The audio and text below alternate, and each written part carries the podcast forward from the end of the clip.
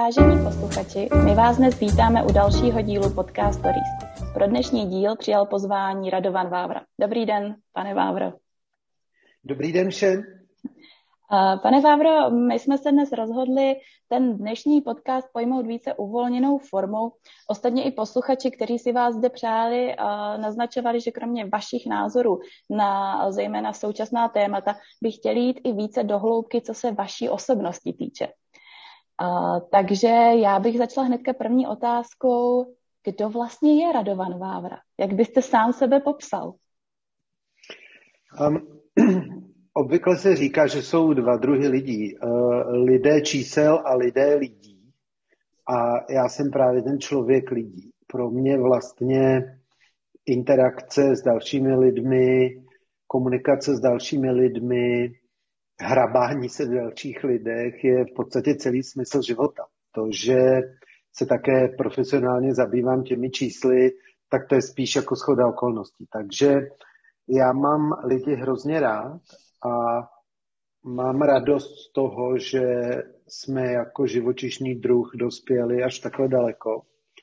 A trošku mám jako posledních, nevím, deset let nerva z toho, že si tu cestu možná zbytečně sami moc kudrnatíme. A tak se snažím lidem, kteří jako to jsou ochotní poslouchat, říkat, co si o tom myslím a kudy jako podle mě ta cesta vede dopředu a kudy spíš ne. Uh, tak já si myslím, uh, teda nebudu vám tady dělat reklamu, není to reklama, ale já si myslím, že ta cesta uh, nějaké uh, pomocné ruky se vám zatím daří, protože uh, když jsem si pročítala třeba různé komentáře a příspěvky eh, pod eh, vašimi články nebo videi, podcasty, tak eh, spousta lidí vás velmi chválí, říká, že máte právě velmi široký obzor, který vy dokážete ale jakoby i celkem rozumně podat, argumentovat ho a že byste dokonce se měl ucházet o nějaké politické funkce. uh, nepřemýšlel jste o tom náhodou, protože my vás teďka je vás je hodně vidět, hodně slyšet. Uh, můžete nám na tuto otázku odpovědět? Ale jo, přemýšlel. Já jsem měl shodou okolností, a je to asi dva nebo tři dny narozeniny, jo. A Všechno nejlepší, mi... pardon. Děkuji, děkuji, děkuji, děkuji. A já, já už hrozně dlouho říkám, že je mi 60 a manželka mě šikanuje, říká mi, že jsem idiot, že mi není 60 a teďka mi bylo, myslím, 57. No? A když mi bylo těch 50, protože to, to jsou takový ty větší narozeniny, těch 30, 40, 50, že má člověk tendenci tak jako přemítat. A když mi bylo těch 50, tak jsem si tak jako říkal, že v podstatě to, co jsem chtěl v životě jakoby dosáhnout hmotného a finančního, takže to jsem dosáhl a se jako dál. Jo. A ten vstup do té politiky se mi zdál jako hrozně logický krok, ale já jsem jakoby nechtěl udělat eh, takový ten snadný, privilegovaný krok, kde bych se domluvil prostě s nějakou politickou stranou, že bych jim, hele, já jsem tady dělal toho generálního ředitele a a tak, tak já budu za vás ministra, tak si prostě myslím, že to je blbě. Jo. Já si prostě myslím, že, že cokoliv, co chcete dělat, tak je důležitý to fakt začít dělat od začátku a poctivě a, a umazat se u toho a upotit se u toho a, a, a poznat to ze spoda. Jo. Takže jsem zhruba tak nějak před nějak deseti lety vstoupil do TOP 09, ale zase, jo, vstoupil jsem tam jako řadový člen na Praze 1 a to jsem vlastně do dneska. Takže za těch deset let jsem hodně pochopil, jak ty politické strany fungují. Jsem nesmírně rád, že jsem se to rozhodl udělat tímhletím jakoby obyčejným způsobem, který má k dispozici každý, protože si myslím, že jako je to důležité dělat takhle.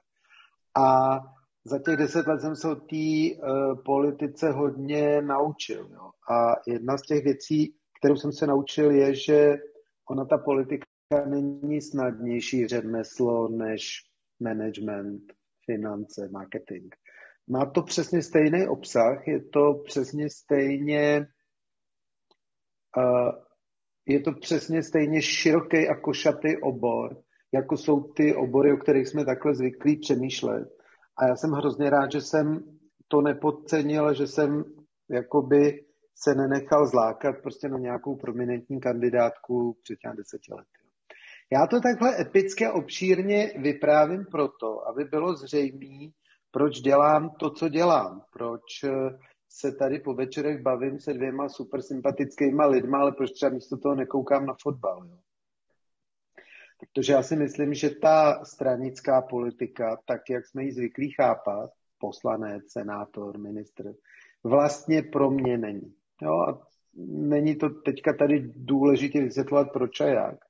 Ale prostě si myslím, že je řada lidí, kteří jsou v tom lepší a kteří v tom vždycky budou lepší. Ale já mám zase nějaký jiný věci, kterými můžu tu káru tlačit dopředu.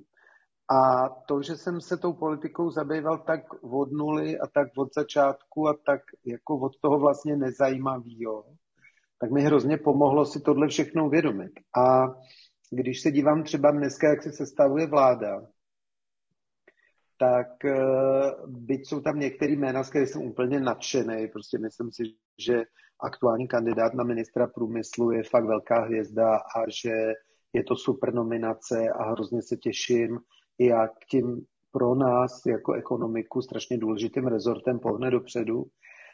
Tak si jako trochu v duchu říkám, chlapče, nebudeš to mít snadný, protože ty si těch deset let na ty otravní schůze na ten politický obvod nechodil. Jo? A ty jako nechápeš úplně přesně, co se v té straně odehrává a neodehrává.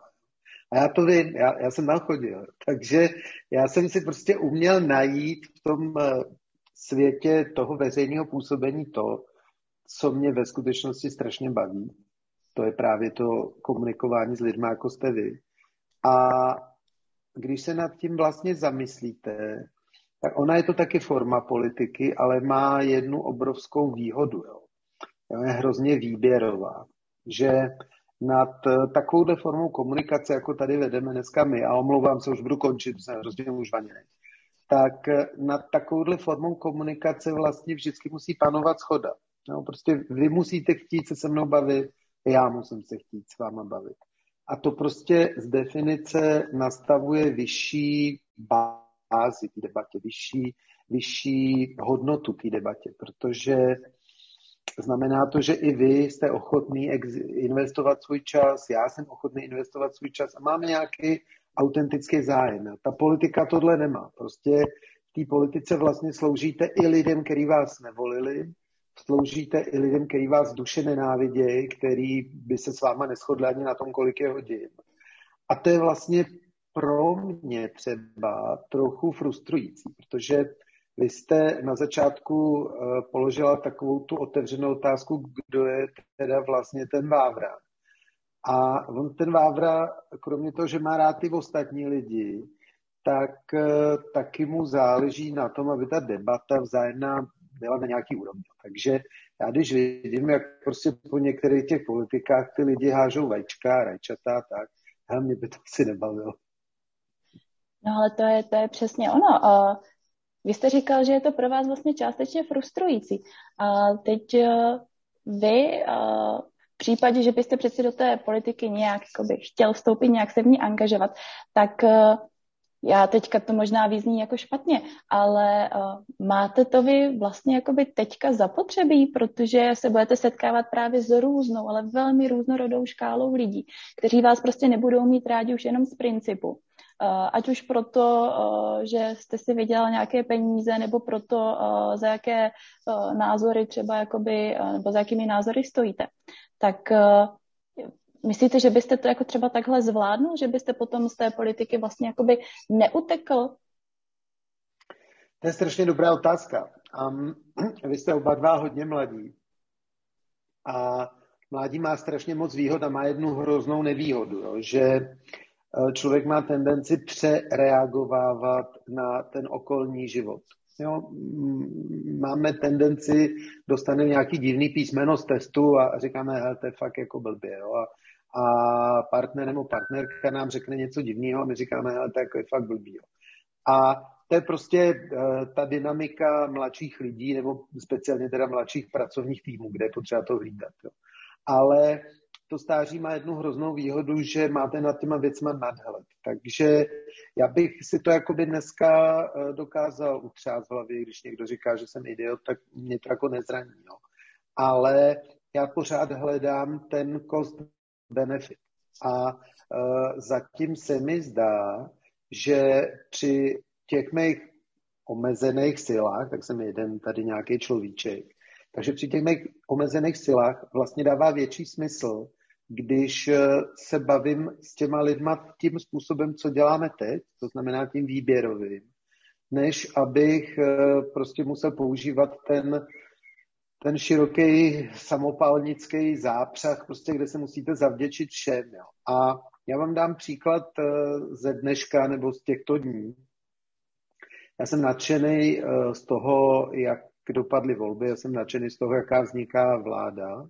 To my všichni. Nicméně, nicméně v té makroekonomické oblasti bych třeba postupoval jinak. Jo? Prostě triviální příklad je, že bych určitě nešel do rozpočtového provizoria, protože si myslím, že to je naprostá kravina a schválil bych Schillerový ten rozpočet a předělal bych ho, až si v klidu sednem na ty ministerstva, až se tam trošku rozkoukáme, až budeme vědět, jak dopadla tahle aktuální vlna covidu a fakt, jestli leden, únor, pojedeme podle uh, rozpočtu Schillerový a v březnu se to aktualizuje, tak já, za mě je to správně takhle. Jo.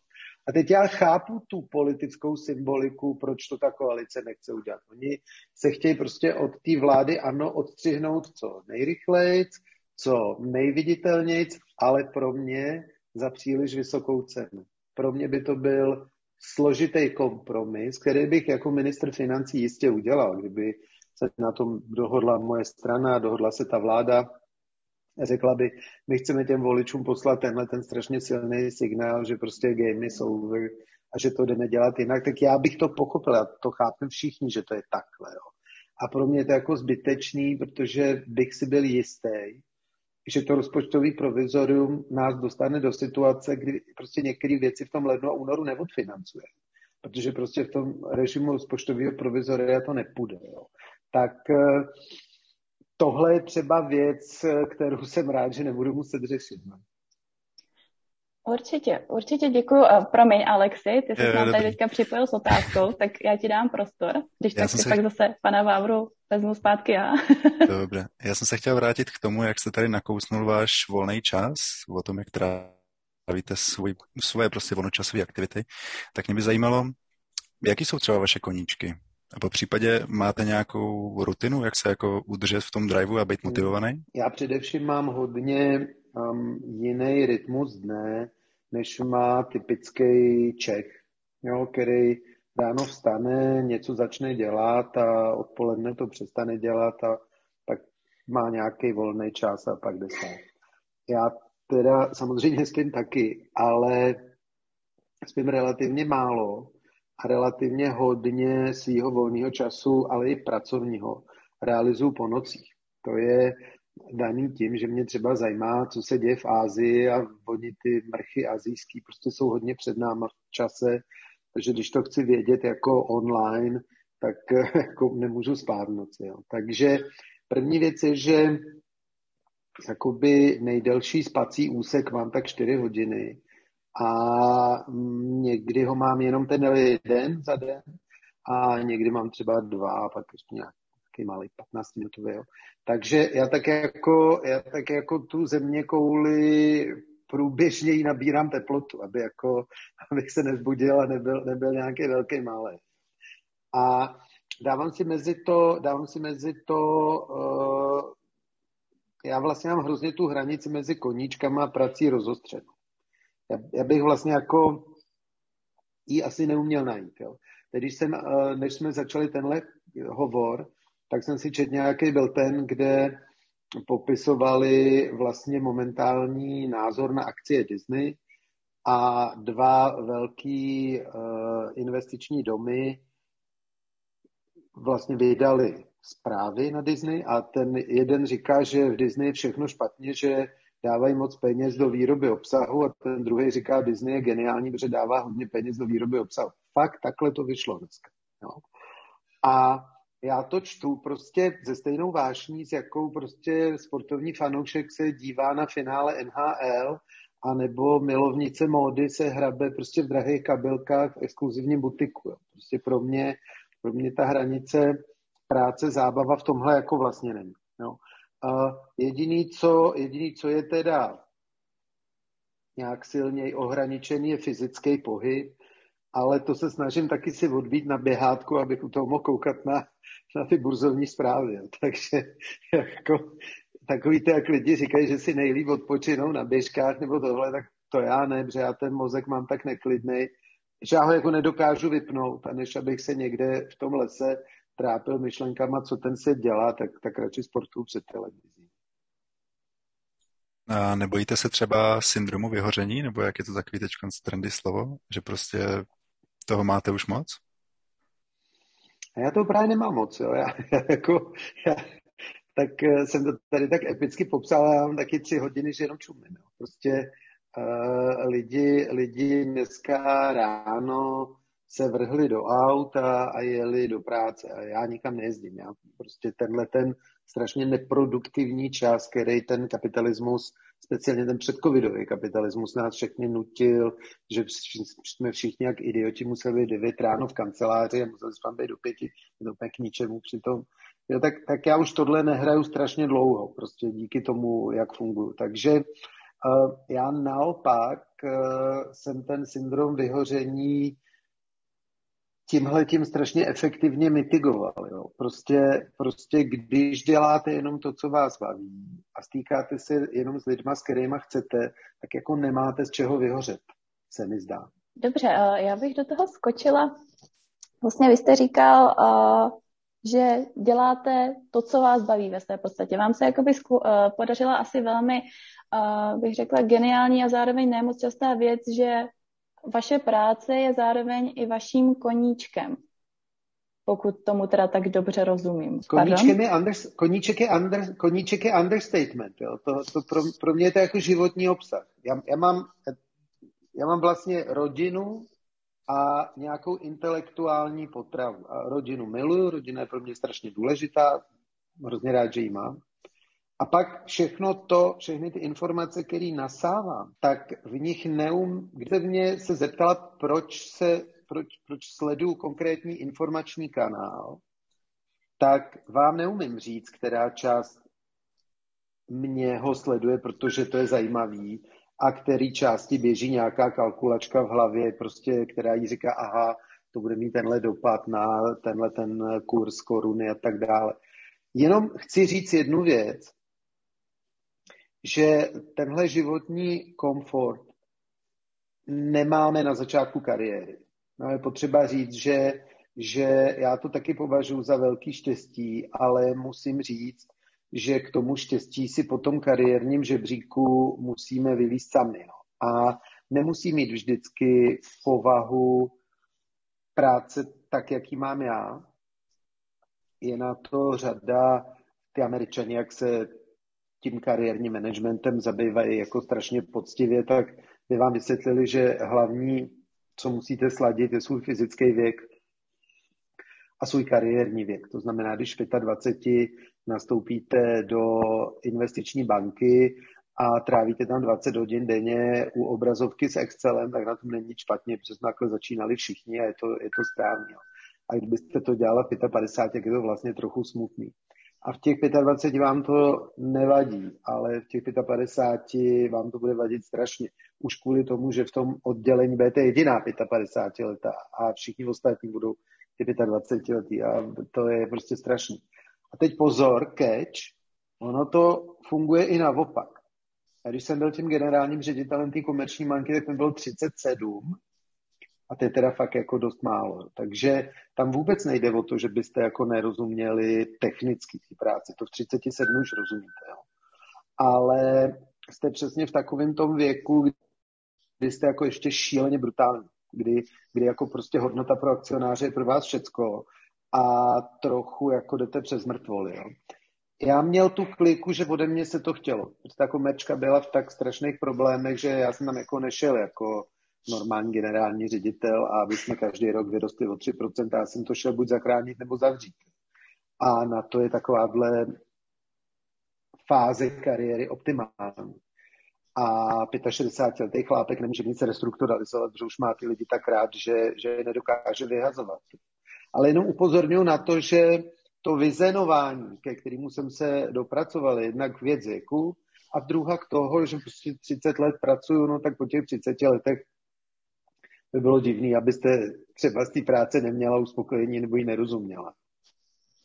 Určitě, určitě. S tím já nemůžu nic víc než souhlasit. Každopádně, jak jsem říkala, je to bohužel velmi časté, že lidé i v těch 55 letech dnes prostě dělají práci, se kterou jakoby spokojení nejsou a která je dostatečně nemotivuje potom k nějakým dalším jakoby pokrokům a výkonům k nějakému jakoby seberozvíjení se a tak dál. Nicméně já bych uh, se chtěla vrátit tedy zpátky do vaší historie, ještě, ještě dál, než byla komerčka.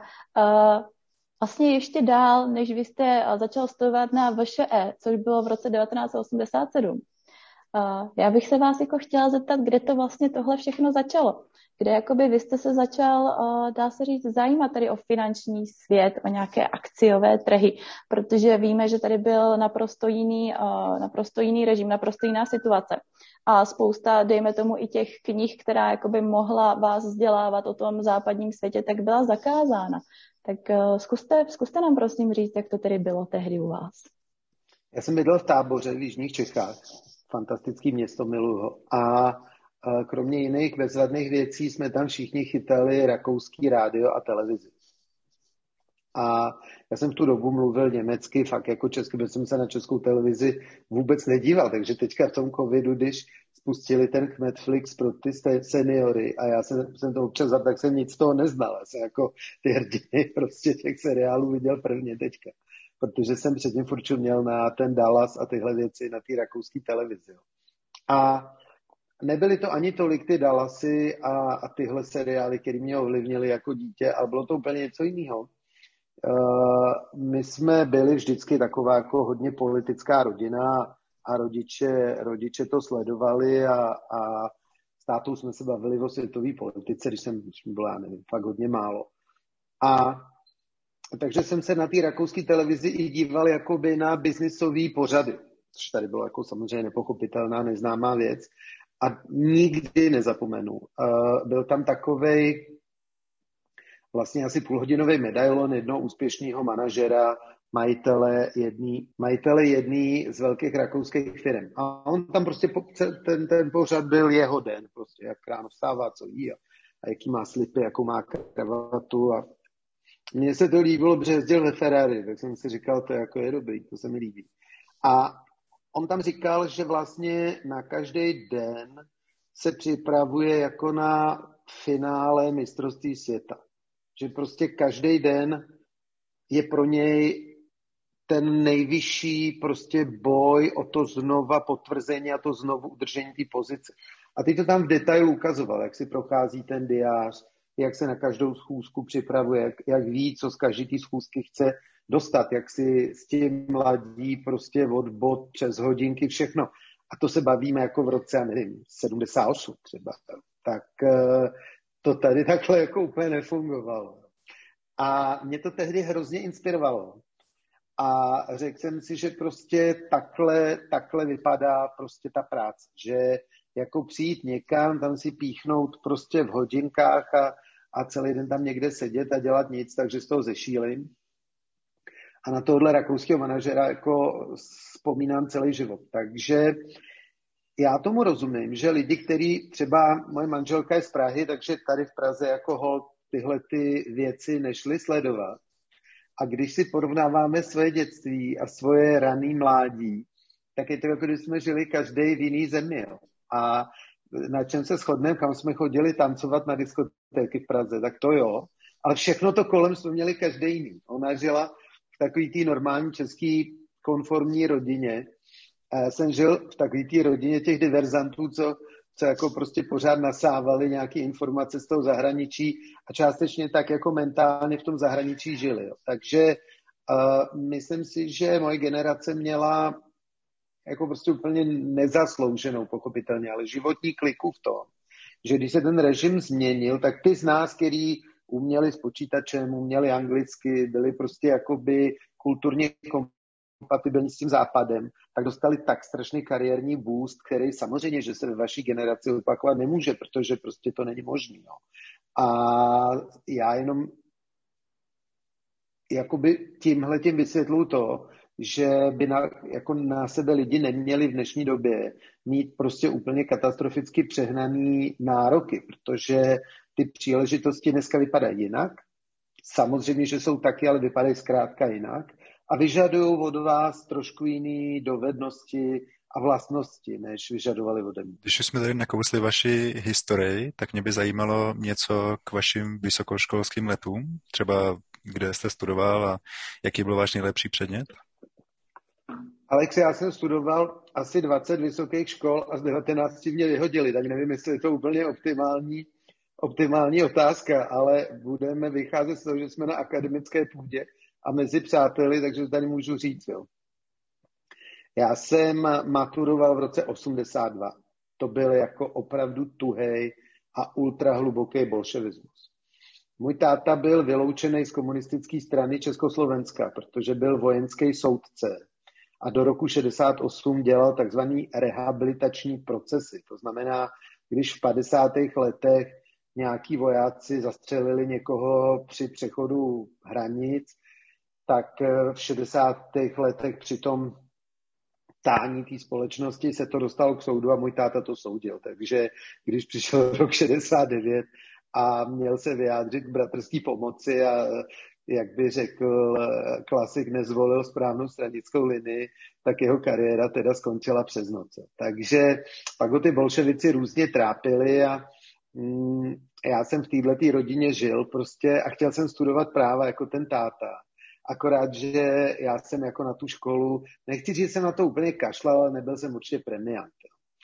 A takže když jsem v tom roce 82 přišel na přijímačky na tu právnickou fakultu v Praze, což byla jako profízlovaná, pro estebákovaná, prokomunistovaná škola s mým kádrovým profilem a s tím prd, co jsem uměl u těch přijímaček, to je potřeba taky říct, jo, tak to bylo poměrně jako rychlej, rychlej proces. No a pak jsem se zkoušel různě, různě hlásit na různé vysoké školy, občas mě někde vzali třeba na ČVUT a tam mě zase po půl roce vyhodili, protože kromě zápočtu z ruštiny jsem žádný jiný nezískal a tak dále. Takže pak jsem se rozhodl, že budu studovat dopravní školu v Žilině, tak jsem tam šel na ty přijímačky, jenomže vlak domů mi jel v poledne a ústní byla až odpoledne, jak jsem na ně nešel, to jsem si říkal, když o toho Vávru tak stojí, tak ať se tam nějak zařídí.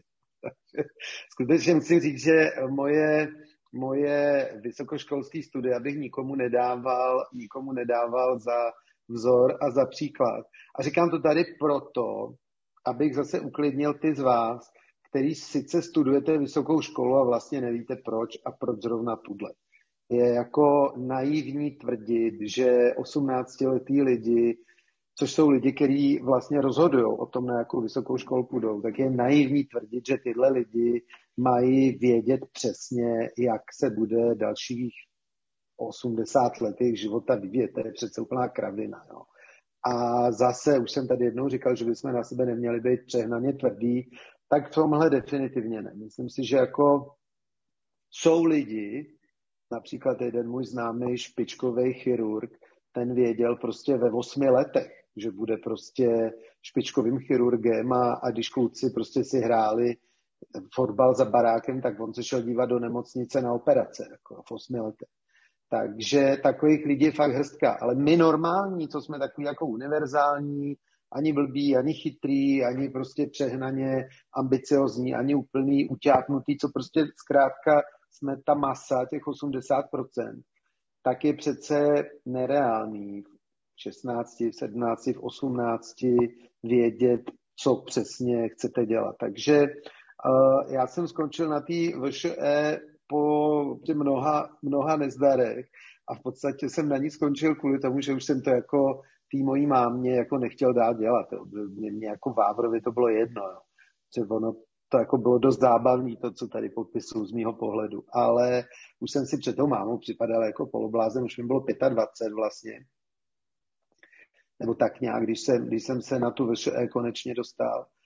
Mezi tím jsem ještě studoval tělák a prostě neuvěřitelné věci. A na té VŠE už jsem byl hodně dospělý, takže některý asistenti byli třeba o rok mladší než já, některý jsou dneska ve významných státních funkcích, tak o nich nebudu mluvit, ale, ale bylo to prostě zajímavé. Jako. Takže uh, já jsem na té VŠE těsně před změnou toho režimu nastoupil jako fakt už dospělý člověk, který ho ta škola v zásadě vůbec nezajímala. Uh, statistika do dneška jako nevím moc, co se tam jako nám snažili sdělit a v matice v podstatě taky ne. A, ale řekl jsem si, hele, tak jako už tu vysokou školu musíš fakt chodit, že bys byl fakt jako idiot.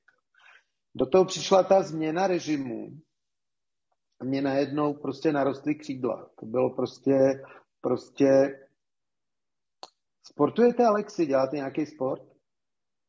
Jo, jo, snažím se chodit do posilovny, no, a jinak jsem hrával fotbal. No, tak si to vemte, že v tom fotbale třeba, že by, že by vám řekli, hele, my jsme tady se rozhodli na svazu, že prostě nebudeš hrát nikdy nic jiného, než prostě okresní přebor. A, take it prostě to takhle bude. Prostě zařídíme to v, celý, v celém svazu, prostě fotbalovém hnutí, že nebudeš hrát nikdy nic jiného. A takhle jsem to v tom minulém režimu měl politicky já. Takže jako co jsem studoval nebo nestudoval, bylo fakt trochu jedno. No jo, ale teď si představte, že se, že zavřou peltu, ku podivu, a že prostě to, ta věc se úplně změní. Mávnutím kouzelního průdku a řeknou vám, hele, tady jsou přestupní lístky do Realu Madrid a musíš začít trochu makat. No tak co uděláte? Tak prostě si vyrvete nohy ze zadku a budete trénovat 46 hodin denně a ono se to někde ukáže. Takže uh, tohle je takový hodně osobní příběh, který tady vyprávím a který jsem nikdy nikde neříkal. A říkám ho tady proto, že já jako nesnáším ten někdy můj karikovaný obraz, který vypadá jako, že je to všechno hrozně lineární a hrozně jasný a tvrdá práce a, a, a tak. Jo. Hele, ono to takhle bohužel triviální není. Jo. Prostě kromě nějakého štěstí, taky musíte mít dostatek času na to, abyste poznali, co ta vaše parketa vlastně je nebo není. A, a když vy jste se mě ptala, když jsem přišel na to, že finanční trhy a kapitál a tyhle věci mě zajímají, tak vlastně až k Americe. Jo, to znamená až v roce 92. A to už jsem tady dva roky dělal ve finančním oddělení velké zahraniční firmy. Ale pořád jsem si nebyl jistý, jestli mě vlastně nebaví víc ten sales, jestli mě nebaví víc ten marketing a prostě další věci. A teprve v té Americe, kde opravdu jsem pronik do té problematiky ve velkém detailu, tak jsem pochopil, že to je zábavné. A já bych na to jenom ráda navázala, protože tím jsme si otevřeli vlastně nové takové téma, to je jakoby to školství u nás, v České republice. Vy, jak jste s námi říkal, máte za sebou mnoho zkušeností s různými vysokými školami, máte za sebou zkušenosti v Americe, i vaše děti chodí do školy, nebo respektive chodili do školy. A myslíte si, že poskytuje české školství dostatečnou finanční gramotnost dětem? No, já si myslím, že samozřejmě neposkytuje, vy to víte, jako stejně jako to vím já, jo. Ale já vlastně nevím, jestli tohle by měla poskytovat škola. Já si myslím, že, že tahle ta věc začíná o mnoho dřív a že by měla začít v té rodině, jo. Že uh, ty základy ty finanční gramotnosti jsou totiž takový jako hodně intimní, takový jako hodně hodně hodnotový a to od paní učitelky prostě možná ani nechcete slyšet. To chcete fakt jako slyšet od táty nebo od mámy nebo od někoho, kdo je vám jako opravdu hodně blízký, protože já si myslím, že jako odvyprávět, jak se počítá diskontovaný peněžní tok a tady si to zapište a zítra to budeme dělat písemku, takže zrovna jako není úplně to ono. Jo. Že uh, ta finanční gramotnost totiž má dvě nohy. Jednak tohleto instrumentárium, to znamená, jak se teda počítá diskontovaný peněžní tok a tak dále, si buď přečtete na internetu, nebo vám to může říct ta, ta učitelka. Ale pak to má ještě pochopení toho, co to vlastně peníze a majetek jsou a k čemu slouží a k čemu neslouží. A to se trochu bojím, že od pedagoga v kruhu dalších 30 žáků nebo studentů vlastně nejde přijmout. Proto, co ti mám na mysli, jo? Když se v literatuře budete učit Karla Hinka Máchu a budete si tam číst máj a teď si tam stoupnete a budete to předčítat a recitovat kolegům, no tak půlka třídy se bude pochechtávat, půlka lidí bude to schazovat a tak dále a zvrhne se to v to, že teda provedete nějaký rozbor té básně, řeknete, že byl rozervaný a učitelka vám dá jedničku a je to vlastně na nic. Protože přece ta poezie je strašně intimní, strašně citová věc. A vůbec ta myšlenka, že to jako recitujete před nějakýma 30 lidma, který jsou každý jinak naladěný, prostě mají k vám každý jiný vztah, je přece úplná zhovadilost. Bez toho, že se to normálně děje. Ale ty finance, ty, ten, ten základ toho pochopení vztahu k penězům je přesně stejně intimní. A já vím, že, že to jako není v Česku mainstream o tom takhle mluvit, ale je to pravda. Jo. A já si prostě myslím, že takový ty, ty hodnotový, to hodnotový ukotvení ve vztahu k penězům, který v Česku má strašně málo lidí. Tady si prostě lidi myslí, že peníze slouží k tomu, abyste si za ně koupila předměty. A když budete mít víc peněz, tak si koupíte víc předmětů. A to je úplně nesmysl. To, takhle to přesně vůbec není. A já se bojím, že tohle jako není na krátký sdělení. To není jako, že dneska bereme peníze a zítra bereme prostě bere ten vůdský systém a pozítří bere něco jiného. Jak to v těch školách chodí, že vlastně na všechno máte strašně málo času, jen se tím tak jako proletí a hlavně, aby jsme měli všichni časovou osu a to je, že to se dobře kontroluje. Jo. A pro mě prostě skutečně, skutečně pochopení kapitalismu a pochopení, pochopení toho, jak být v každém to bodě šťastný ve vztahu k penězům, je, je vlastně tou školou nezdělitelný. Takže to, že se to tam neučí, mě vlastně jako nevadí, protože ono to vlastně nejde. Jo. A to, že se tam učí i málo toho instrumentária, který už by učit šlo, no tak to je prostě čistě tím, že na tom ministerstvu školství sedí absolventi pedagogických fakult a ty umějí bezvadně tu dílku Nilu a zákonníky prostě, jámhle nějakých lidí z Mezopotámie a tak, ale vlastně o těch penězích sami vědí prd, jo. A vlastně tam nikoho do toho svého království pedagogického nechtějí pustit, jo. Takže um, je to prostě zapeklitý problém, jenže takhle bychom tady mohli pobrekávat nad mediální gramotností, nad uh, znalostí toho, jak funguje lidský tělo a jak si udržet to lidský tělo v pořádku, jo. A jediný, co tam furt jako zbývá v těch osnovách, je to národní obrození a ta, ten pramen toho Nilu, jo. Tak uh, to je málo, no. To určitě, to s tím já rozhodně souhlasím, jakoby, proč já jsem se na to ptala, je to, uh, že to vidím i jakoby z řad našich vrstevníků, kteří uh, například jakoby ekonomii nestudují a vidíme, že ta celá společnost uh, vlastně jakoby se učí žít pomalu, ale jistě na dluh. Jo. Hmm. A uh, pro nás jako uh, sice ekonomie, ekonomie je taková jako pesimistická věda, si myslím, ale uh, vidíme jakoby tady to, co se děje teď ještě s příchodem uh, vlastně jakoby uh, bych řekla investorů, redditových investorů, kdy vidím, že moji kamarádi si prostě stáhnou jakoby aplikaci, jakoby, která se tváří jako že, ten, jako, že ta aplikace je broker, vlastně to není broker, Jo, dochází tam k té rehypotekaci, nebo že se to nakupuje ještě vlastně na mimo burzovních trzích. A oni tam, ti kamarádi třeba jenom kliknutím jakoby pošlou své úspory, které si jakoby za celý rok třeba vydělali, jenom na základě toho, že ta aplikace jim řekne, hele Péťo, teď, teď bys to měl fakt koupit, protože je to skvělý. Jo, a Péťa to koupí prostě na píku a najednou jako je bez peněz, bez všeho a, a rádo by broker se směje. Jo, a takhle těch příkladů je strašně moc a já právě jsem si kladla jako za otázku, kde tohle zlepšit, kde by se ale tohle ty lidé měli naučit, když třeba právě nemají ten background, ten rodinný background, který jakoby, kde oni by si sedli s těmi rodiči, ty rodiče by jim to mohli třeba vysvětlit.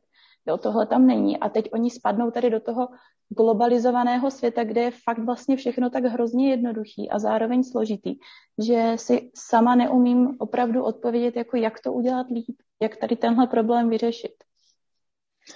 No ten, ten zásadní nevyřešíte, protože pokud by ten člověk prostě měl z té rodiny nějaký detailnější porozumění, tak to přesně z těch důvodů, o kterých vy mluvíte, neudělá, protože by mu to prostě přišlo divný. By chtěl jakoby se těch svých peněz vzdát jakoby méně jednomyslně, jako lehkomyslně bych řekl. A to je taky věčná válka, kterou já na těch sítích furt těm lidem vysvětluju, o čem ty aplikace jsou a o čem nejsou a kdy jako už jít prostě do nějaký kamenný banky a, a kdy, kdy jako ne. Takže um, já na to nemám žádnou sexy, jednoduchou, promyšlenou odpověď. Jo. Já si myslím, že bohužel prostě žijeme v hrozně komplexním světě a žijeme zavalený nestrukturalizovanýma informacemi. Prostě a když budete listovat čímkoliv, tak eh, informace o sexuálním životě hlodavců jsou tam vedle informací o zadlužení americké ekonomiky a, a ty lidi jako nevidějí tu hierarchizaci. A já, já, já jako se jim za to neposmívám, jo? Jenom, jenom prostě říkám, že, že prostě v tom nehierarchizovaném systému informací je to neřešitelné. A my žijeme teďka v takových speciálně pro vaši generaci si myslím, že to bude jako velký problém, protože teď nás čekají ještě dvě dekády, které budou jakoby ta technologie pořád poběží strašně dopředu. Apple nám brzo přinese prostě braille od Apple, takže prostě už nebude muset do těch telefonů fakt vůbec koukat a tam se to promítá do těch brailí a, a prostě další a další breakthrough, ale prostě nikdo nám neutřese ty informace.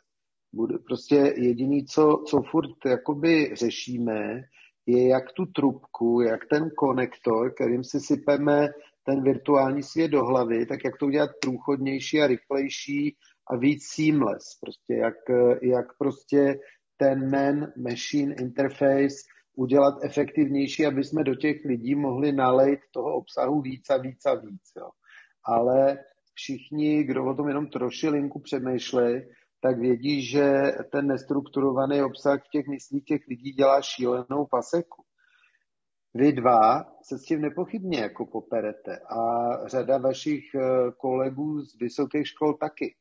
Ale my žijeme ve společnosti, která je rozdělená v tom klasickém 80-20. A ty lidi, co chodí na ty antivaxerské meetingy a co se perou s těma doktorama v těch záchrankách, že oni si nenechají napíchat nějaký čipy a tohle, tak tyhle lidi budou těm eh, vlastně modernějším a agresivnějším způsobům in, informační infekce prostě vystavený taky. Jo. A já si myslím, že teďka nás čekají dvě dekády, kdy uh, budou umírat klasický média opravdu s výšenou rychlostí.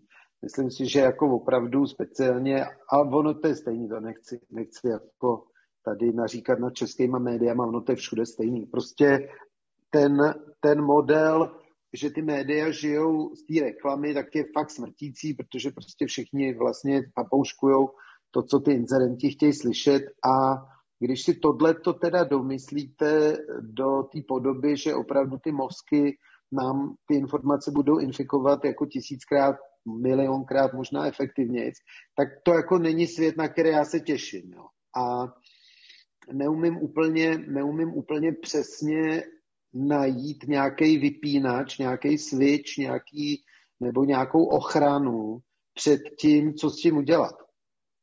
Vy jste tady nakousla moje děti, já mám jenom jedno 18 letého syna, který sedí teďka asi, já nevím, 10 metrů ode mě tam zavřený. Kdybyste viděla jeho pracovnu, tak to vypadá jak ve Velíně na to, protože tam má nevím kolik obrazovek, ale, ale prostě samozřejmě je to totálně pasivní konzum nějakého obsahu, který prostě pro něj připravují nějaký chytrý lidi. No. A dokud jsou to prostě jenom počítačové hry, tak fajn. Jako. Ale um, myslím si, že prostě to prolnutí, to prolnutí toho fyzického života a toho virtuálního života v příštích dvou dekádách udělá jako ze všech těch problémů, o kterých se tady ať už explicitně nebo implicitně bavíme, tak z nich udělá mega problémy. A když se vlastně ptáte, co udělat eh, z kompetencí v té finanční sféře, tak já si myslím, že jako vlastně nic. A myslím si, že vím, co se stane. No. Já si myslím, že ten obrovský pokrok v produktivitě práce a ten obrovský eh, rozdíl v distribuci bohatství a majetku povede jednoznačně během příštích 20 let v Evropě k nepodmíněnému základnímu příjmu. To znamená, že se prostě narodíte, dostanete možná fakt nějaký čip, nebo vám biometricky někdo vyskenuje oko a prostě kvůli tomu, že jste Evropanka a tady žijete, tak na nějaký konto v nějaký jednotný, v tu dobu už asi jediný centrální evropský bance vám připíšou nějaký kredity a podle vašeho social score prostě si budete moct utrácet za program, v kterým si prostě v 3D domácí tiskárně vytisknete nový tričo a tak dále. Takže já si myslím, že, že jako je zcela jednoznačný, že to směřuje tímhle způsobem a myslím si, že vaše děti, až jim pustíte tenhle ten záznam za 30 let, tak budou říkat, tyjo, tati a mami, a co to jako byly ty peníze, jako? A to, to, vy jste to jako, a to jste jako měli každý, nebo jenom někdo, nebo a, a kdo vám to dává? A já si myslím, že to jako zcela jednoznačně směřuje tímhle způsobem, jo.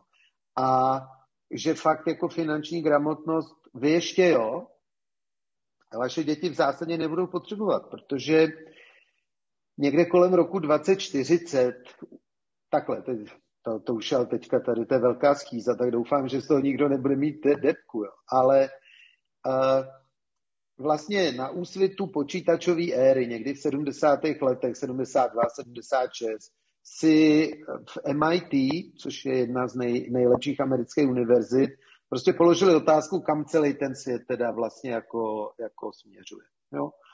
A vy víte, že my ekonomové máme takový debilní koncept, který nás vždycky přivede na cestí. To znamená, že posuzujete něco, když se nezmění ty ostatní parametry. To znamená, budeme se zabývat inflací, když to všechno ostatní zůstane stejný. No ale vy dva víte, že to tak právě nikdy není. Že prostě, když se změní ta inflace, tak se taky změní všechno to ostatní, ale ty naše modely takhle nepracují zkrátka. No a ty kluci a holky v tom MIT v těch 70. letech si řekli, no a co kdyby jsme zkusili postavit globální model, který by právě takhle fungoval, který by právě, když změním něco, tak automaticky změnil ten zbytek světa.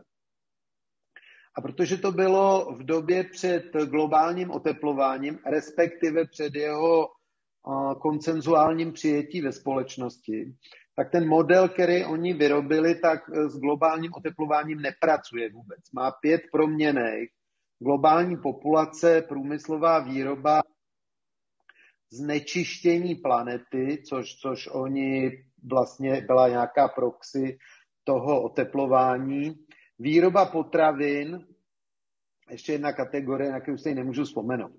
A začali programovat scénáře rozvoje civilizace a ty scénáře nekonečněkrát iterovali. To znamená, furt to tím počítačem honili, dokud jim z toho nezačaly padat vlastně nějaký statisticky významný výsledky. A těch, těch, těch scénářů bylo čtyři nebo pět nakonec. A protože už je to hodně let, tak my se můžeme podívat, co, co jako, jestli se trefili nebo ne. KPMG to před pár lety udělalo. KPMG vzalo znova tenhle ten, tenhle ten projekt a vlastně jenom to srovnali na dnešní realitu. A bohužel podle jak toho scénáře toho MIT, tak podle té práce toho KPMG to vypadá, že směřujeme do bodu, kdy od roku 2040 uh, bude kvalita života na země kouli jako dramaticky nižší. Kdy světová populace začne dramaticky klesat, kdy výroba, prostě průmyslová výroba začne dramaticky klesat. A teď je to proto, že vaše děti budou chtít mít sdílený auta, nebo se těch aut vyrobí tak málo, že je budou muset sdílet. Uvidíme, jo. Ale každopádně prostě za mě A není to jenom ten covid, je to, jsou to všechny ty dynamiky toho kapitalismu před covidem. Za mě to všechno ukazuje k tomu, že skutečně během nějakých dvou dekád ten svět už neporoste a vůbec neporoste takhle exponenciálně, jak rost do teďka. Ono to má třeba i fyzikální důvody. Vy určitě znáte takový ten uh, fenomén, že počítačový výkon čipů se každý dva roky znásobí, zhruba krát jedna, čili krát dvě teda. Takže eh, to, to prostě je něco, co nám umožňuje to, že dneska ty naše chytrý telefony mají stejný výkon jako sálový počítače, když já studoval tu nešťastnou ČVUT. A Jenomže ono se to zastavuje, protože prostě těch, těch tranzistorů na ten mikročip jsme schopni umístit konečný množství a my už se tomu hrozně blížíme. Tak uh, možná nás spasí kvantový počítače, ale když ne, tak skutečně uvidíme to plato té eskřivky, prostě na, na něčem, co je pro naše přežití úplně jako zásadní. A stejnou teorii můžete aplikovat i na ty další dimenze. Takže make long, long, long story short, uh, s, vý, s, jaksi, s výukou finanční gramotnosti nikdo nic chytrýho nevymyslí. A je dost pravděpodobný, že za 20 let to ani nebude potřeba, protože když se díváte na ty filmy o budoucnosti z nedávné minulosti, už nevím, jak se to jmenovalo, jak tam byl ten, ten hlavní, ta, ta hlavní myšlenka, že prostě eh, ta kriminalita se dá předvídat dopředu a že ta policie vyrazí na místo činu ještě než ten člověk tu s Tomem Cruisem. Jo. Tyjo, hele, ono se od té doby toho filmu toho strašně moc splnilo, až, až toho jako člověka jak trošku mrazí. Jo. Takže a jako jasně, jo, studujte, učte se, makejte, ať eh, do té postindustriální nirvány vplujete na co nejbezpečnějších individuálních finančních lodích, jasně, a buďte připravení na to, že to moře jako bude hodně houpat. Ještě té budoucnosti, a když jsme tady zmínili ten film, tak nevím, jestli jste viděl film Ready Player One, ne, a, ne. tak to je o metaverzu. A tak bych se chtěl zeptat, jestli si myslíte, že spějem k tomu, nebo jestli je jedna z těch možností, že si budeme sedět tady v nějakém jako obyváku s brýlema na hlavě a za těma, brýlema, za těma brýlema nám bude prostě běhat to metaverzum a úplně jiný svět a vlastně ten svět, jak vidíme teď, což vlastně bude k ničemu, protože bude mít jako už ty virtuální světy. A... No, já si myslím, že o tom už bylo rozhodnuto. Jo. Já myslím, že, že už vaše generace uh, strávila hraním počítačových her a ponořováním se do tohohle světa jako nesrovnatelně víc času než no, žádná jiná generace. Já, když, já už nevím, v jakém to bylo roce, když přišla na trh PlayStation 2, to je 20 let snad, strašná doba. A tak tam vlastně byly ty hry už takový docela realistický. A vlastně spousta těch her měla vlastně podstatu příběhu. Že prostě jste byl prostě člověk někde na nějakém ostrově a teď vás mělo sežrat co nejméně příšer. Prostě a vy jste se s tou figurkou hýbal. A já jsem tehdy uh, chodil na obědy s generálním ředitelem televize Nova doktorem Železným, což byl skutečně mediální genius. Ten člověk jako skutečně, skutečně o médiích a o lidský povaze věděl úplně všechno. Prostě, prostě fakt, fakt, uh, fakt to byl nesmírně bystrý chlap. A já úplně spitej tou PlayStation 2 jsem mu říkal, doktore, Eh, tohle vás připraví o živnost, protože ty lidi najednou můžou být zároveň scénáristy i režiséry prostě těch svých individuálních příběhů. To je prostě TV Nova tomuhle jako nemůže konkurovat. Jo. A on mi říká, hm, to možná vy a pár takovýchhle podobných úchylů, ale mý diváci chtějí jediný. Oni si chtějí v sedm večer sednout pasivně před tu televizi zmáčknout jediný tlačítko, to červený on prostě a vůbec nechtějí s ničím interaktovat. Oni prostě jenom chtějí pasivně tu věc konzumovat. No, posledních 20 let ukazuje, že pravdu měl on, jo? Že, že skutečně to, co jsem předpokládal já, ta interaktivita nepřelezla ty displeje a ty monitory těch herních zařízení a že se do toho mainstreamu nedostala. Prostě taková ta myšlenka, že by, že by ten konzument vzal víc do ruky vlastně to, co se v tom obsahu děje, tak to se nestalo. Prostě, Byť technologicky je to takhle. Prostě, jo. Takže abych odpověděl, Alexi, na tu vaši otázku, já si myslím, že to ta, vůbec bych ten podmiňovací způsob tam nedával, protože ta, za mě to vůbec takhle nestojí zdáli, ale kdy a jak moc a co s tím. Jako, jo. Protože já si myslím, že když se vrátím k tomu modelu toho MIT, tak oni to předpověděli v 70. letech. Ale nepředpověděli to tak jako filozoficky. To není o filozofii. To je prostě o tvrdých datech, které jim vyšly, když sledovali trendově, kam to lidstvo jakoby cestuje. Jo. A to je za mě nesmírně silný argument, protože filozoficky někde prostě v kostele nebo ve své svatyni nebo ve své sektě se my si můžeme domluvit na čemkoliv, ale to nemá žádný výtlak. Co ale výtlak má, jsou právě ty makrodata, který prostě jenom proženete tím modelem. Takže za mě vůbec není otázka, že to takhle skončí. Jasně. Ale otázka je, jaká bude proporce toho lidstva, který v tom pojede a který v tom nepojede. Kdo bude dělat ty složitý chirurgické operace? Kdo bude uh, dělat, já nevím, ono blbý je, že kromě té medicíny ty stroje zvládnou všechno líp, jo. Takže když si vezmete třeba, jaká je nejtypičtější kariéra průměrně a podprůměrně vzdělaných mužů, tak je to obsluha nějaký techniky, je to obsluha nějakých strojů, většinou dopravních. Tramvaj, vlak, metro, tyrák typicky.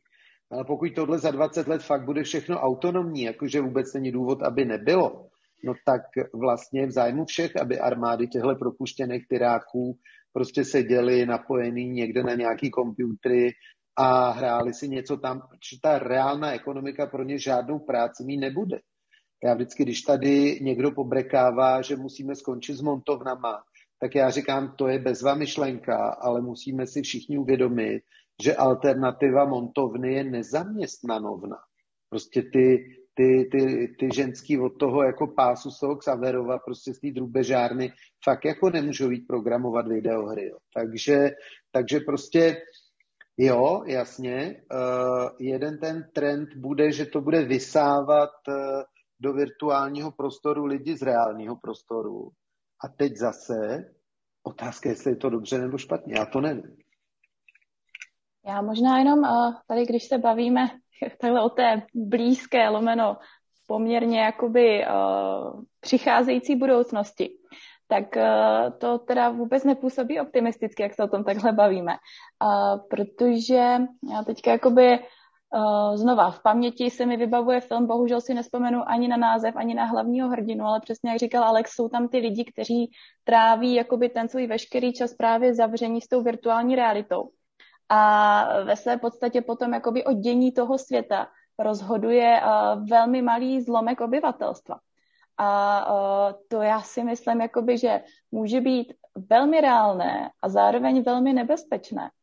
Takže uh, kam pod, jako budeme se bavit vůbec o nějaké tedy jakoby demokracii, o nějaké svobodě, uh, nebude pak vlastně většině vyhovovat to, že, uh, že si právě sednou a venku se bude dít Bůh ví co, oni si prostě raději dají ty jako virtuální brýle přenesou se do toho světa, kde budou moci být právě tou modelkou nebo tím závodníkem.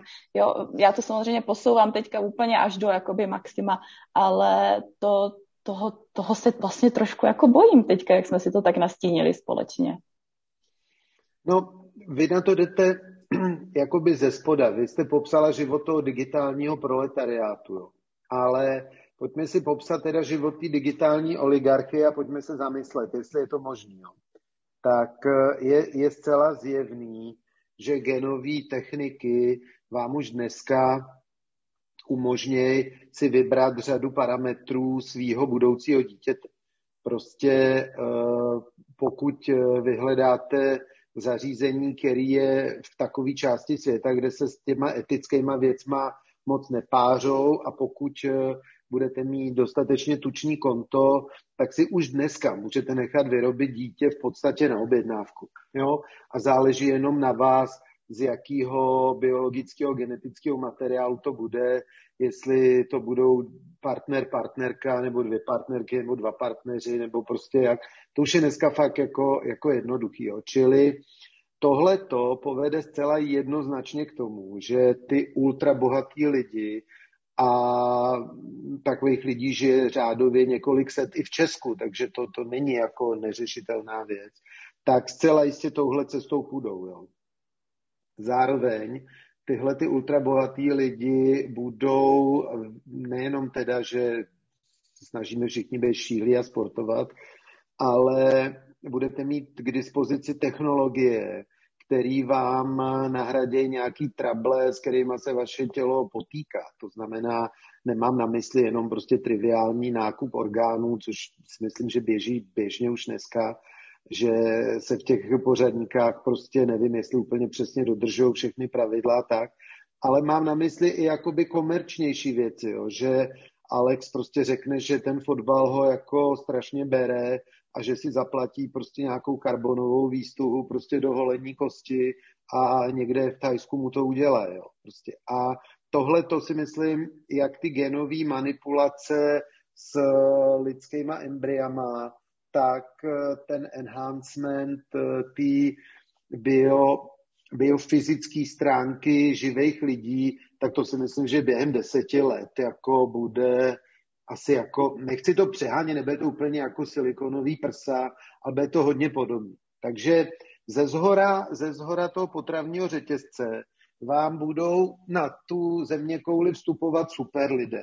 Budou vstupovat lidé, kteří už do toho genetického vlastně dědictví nebo do toho, dědi, do toho genetického mixu dostanou od nějakého vědce, prostě, že žádný rakoviny na ně nebudou a, a že budou strašně muzikální a budou měřit dva metry nebo metr 80 podle toho, kolik si tam naprogramujete a budou mít vla, vlasy a oči a prostě takový, jaký budete chtít a budou hrát úžasně na klavír. A to si myslím, že jako vlastně banální věc, ke který by sáhlo spousta lidí, kdyby měla tu možnost a kdyby měla ty prostředky. Protože uh, dneska, když si necháte uh, popsat vlastně svoji dědičnou informaci, tak je to částka řádově 20 tisíc korun, což je v dosahu průměrně zaopatřeného Čecha. To znamená, že za tuhle relativně triviální částku vy si můžete nechat popsat, jaký jsou přesně vaše zdravotní rizika a pokud vám ten diagram dopadne jako Angelině Jolie, tak můžete postupovat jako ona a vyřešíte si tím v budoucnu prostě nějaký významný zdravotní problém. No takže já si myslím, že prostě tohle to bude v té společnosti vytvářet úplně nepoznanou a úplně jako dneska nepředstavitelnou úroveň nerovnosti. Protože to, že někdo jezdí ve Škodovce a někdo k Ferrari, je sice možná k naštvání, ale pořád je to jako stejná písemná práce. A to, že někdo žije 200 let a to, že někdo si nechá skutečně ten život umést až takhle, tak vlastně potlačuje celý ten princip toho lidství, toho vlastně nedokon, ty nedokonalosti na úrovni toho jednoho jedince a teprve té dokonalosti té celé společnosti, která tohle vyhlazuje. Tak vy najednou uděláte to, co to lidstvo nikdy nebylo schopné dělat, o čem vždycky snilo, o čem to je vlastně koncept Boha, že? Prostě ať už, ať už je to jeden Bůh nebo, nebo víc Bohu. Tak najednou budete mít prostě najednou budete mít prostě situaci, že část těch lidí tohle bude schopná dělat a nepochybně to dělat bude. A zároveň to bude ta nejbohatší část světa. Každý z vás zná takový ty poměrový ukazatele, kolik procent, a vždycky je to malý číslo, drží kolik objemu světových aktiv. A tohle je prostě věc Paretova pravidla, který říká, že se to bude jenom zhoršovat, to se bude jenom koncentrovat, tyhle ty majetky. Jo. Takže namalovat společnost, kde za 100 let eh, vládne mm, 100 podivných průsvitných starců v bílých hábitech a kolem nich prostě pobíhá hejno digitálního proletariátu, tak to jako není úplně nereálné. Když ještě bych se měl zeptat na nějakou vaší radu pro ty lidi, kteří jako třeba teď nejsou to malý procento těch jako nejbohatších nebo něco a chtěli by třeba zabránit tomu, aby právě jim, protože co tak jako chápu, tak jakmile ty bohatý budou moci upravovat ty genetické informace a budou si tady ze sebe moc dělat super lidi, tak těm ostatním, co ještě vlastně žijou ten normální nebo současný život, jako utečou, podle mě, že jako najednou začnou prostě moc úplně, úplně, as, jako nedokážu to ani představit, co vlastně začnou jako dělat a co vlastně nám těm jako pozemštěnům vlastně jako zbyde, anebo jak proti tomu můžeme jako bojovat, třeba aspoň se nějak přiblížit, nebo protože podle mě ne každý takhle jakoby by, by jakoby toho mohl dosáhnout. Aby... Ano? No, literatura, filmy, umění nám na tohle odpovídá. Jo? A nejenom, nejenom ta moderní, která se odehrává v těch digitálních kulisách a na těch vesmírných lodích, ale vlastně to je téma, téma eh, všech pověstí od pradávna. Je to téma Davida Goliáše, je to téma starořeckých bájí a pověstí. Je to prostě vždycky o tom, že, že se to stane, že tahle ta dystopie prostě v té společnosti nastane a že nějaký úplný outsider potom jako rozbije a vrátí tomu nějaký uh, jiný víc lidský rozměr, ale zpravidla na spáleništi toho zničeného světa. Takže já si myslím, že jakoby mírová cesta, cesta nějaký rekonciliace, že vlastně neexistuje, protože vy, vy nejste schopný, vždycky najdete vědce, který ten zákrok udělá. A kuriozně často to vůbec není o penězích. Je to prostě, já jsem, víte, kdy jsem se nejvíc v životě bál? Pamatujete si na uh, ten, ten uragán Kirill? To, to byl, já nevím, to je taky asi 15 let, dva, prostě cel, vykácelo to tady v Evropě všechny lesy, bylo to prostě úplně šílený, prostě jo, bylo, to, bylo to peklo. A já jsem byl na služebce v Miláně a potřeboval jsem se vrátit do Prahy. A tak jsme sledovali všichni na těch mobilech, ještě ne tak dokonale, ještě nebyly iPhony určitě tak jsme na těch mobilech sledovali, jak ta bouře prostě jde tou Evropou a, a ta Alitalia by nám nemusela, nemusela zaplatit hotel v blbý Miláně, tak nás naložili do toho letadla, vyslali nás do toho Kirilu. A když jsme, když jsme vzlítli, tak řekli, hele, ta Praha už dávno nepřijímá, tak nevím, kam letíte, sednete ve Vídni, ale než my než do té Vídně doletěli, tak už ten Kiril byl i tam. Jo. A my jsme přestá, přistávali v situaci, kdy to letadlo prostě se horizontálně hejbalo prostě při tom approachi o 100 metrů zprava doleva v těch koridorech, takže tu dráhu z té chvíli, no to bylo v noci, takže tu tam bylo osvětlený všechno, a tu dráhu z té chvíli viděli, chvíli neviděli, pak jsme teda přistáli a ten vítr byl tak hrozný, že jsme dvě hodiny seděli v tom letadle, protože nešli otevřít dveře, protože ten, ten vítr by ty dveře urval. Jo takže v tomhle my jsme přistáli v té Vídni a když jsme se všichni pokřižovali a oddechli si, tak eh, prostě tam procházeli ty, ty piloti tou kabinou. Ten, ten pilot tomu druhému říká, hele, ty vole, dali jsme to. A ono, lidi jsou v zásadě blázni a ty vědci to nedělají ani pro prachy. Ale prostě oni si chtějí prostě dokázat, že, že něco, co vlastně jako nejde, takže to dokážou. A já si prostě myslím, že, že tyhle trendy nejdou zvrátit, že, on, že ani jako vlastně nemá smysl o tom mluvit, protože na té vědecké půdě všichni moudře jako pokejvají hlavama, ano, ano, to je etický problém, tomu rozhodně musíme prostě zabránit a pak jim začnou chodit ty SMSky na ty mobily s těma částkama, prostě co jim kdo za to dá a game over, jo. Takže prostě navíc v těch, v těch azijských zemích tam prostě vůbec nejste schopný jako jakýkoliv eh, regulace v této oblasti prosazovat. Čili to, že něco neudělají v Americe, je fajn, ale prostě v té Asii to udělají v pohodě. Takže já si myslím, že, že na tohle odpověď nemáme. Myslím si, že se to nepochybně stane. Já jako o tom vůbec nepochybuji. Já prostě, já prostě vůbec eh, jakoby ani na vteřinu, nebo jinak. Já neumím vysvětlit okolnosti, za kterých by k tomu mohlo nedojít. Jediná taková okolnost by bylo nějaký reset a otočení těch ručiček těch hodin hodně dozadu. To znamená nějaká opravdu velká přírodní katastrofa, nějaká regionální válečná konfrontace, něco takového, co prostě by tomu lidstvu na 10, na 20 let řeklo, hele, teď tady musíme znova postavit ty města nebo něco. Ale jinak se bojím, že to tímhle směrem směřuje prostě úplně jednoznačně. Vy velmi rád používáte uh, teorii kivadla na většinu tady takhle uh, těch jakoby témat, o kterých bychom se mohli spolu tady dále bavit. Když teda zkusíme použít to kivadlo i na tohle, myslíte si, že už pomalu jakoby to kivadlo padá z toho extrému, kde jsme se tedy měli jako velmi dobře a všem, ne všem, ale dařilo se nám tak, že to kivadlo pomalu začíná klesat zpátky? Ne, to bych neřekl. Já si myslím, že, já si myslím, že jako přesto, že ten covid nás trápí příšerně jako civilizaci a přesto, že se chováme jako opravdu pětiletý děti s plamenometem, tak naše životní úroveň v zásadě pořád roste. Jo, prostě, když se zamyslíte, jak žijeme jako úplně, jako úplně obyčejný průměrný Češi, tak tak před 150 lety nežili Rothschildové. Prostě ten, ten životní standard, který máme, o kterém vůbec nepřemýšlíme, ta instantní dostupnost luxusní zdravotní péče, ta prostě já vím, že nikoho nepřekvapí, že se můžete napít vody z kohoutku a nedostanete z toho tyfus. Jo.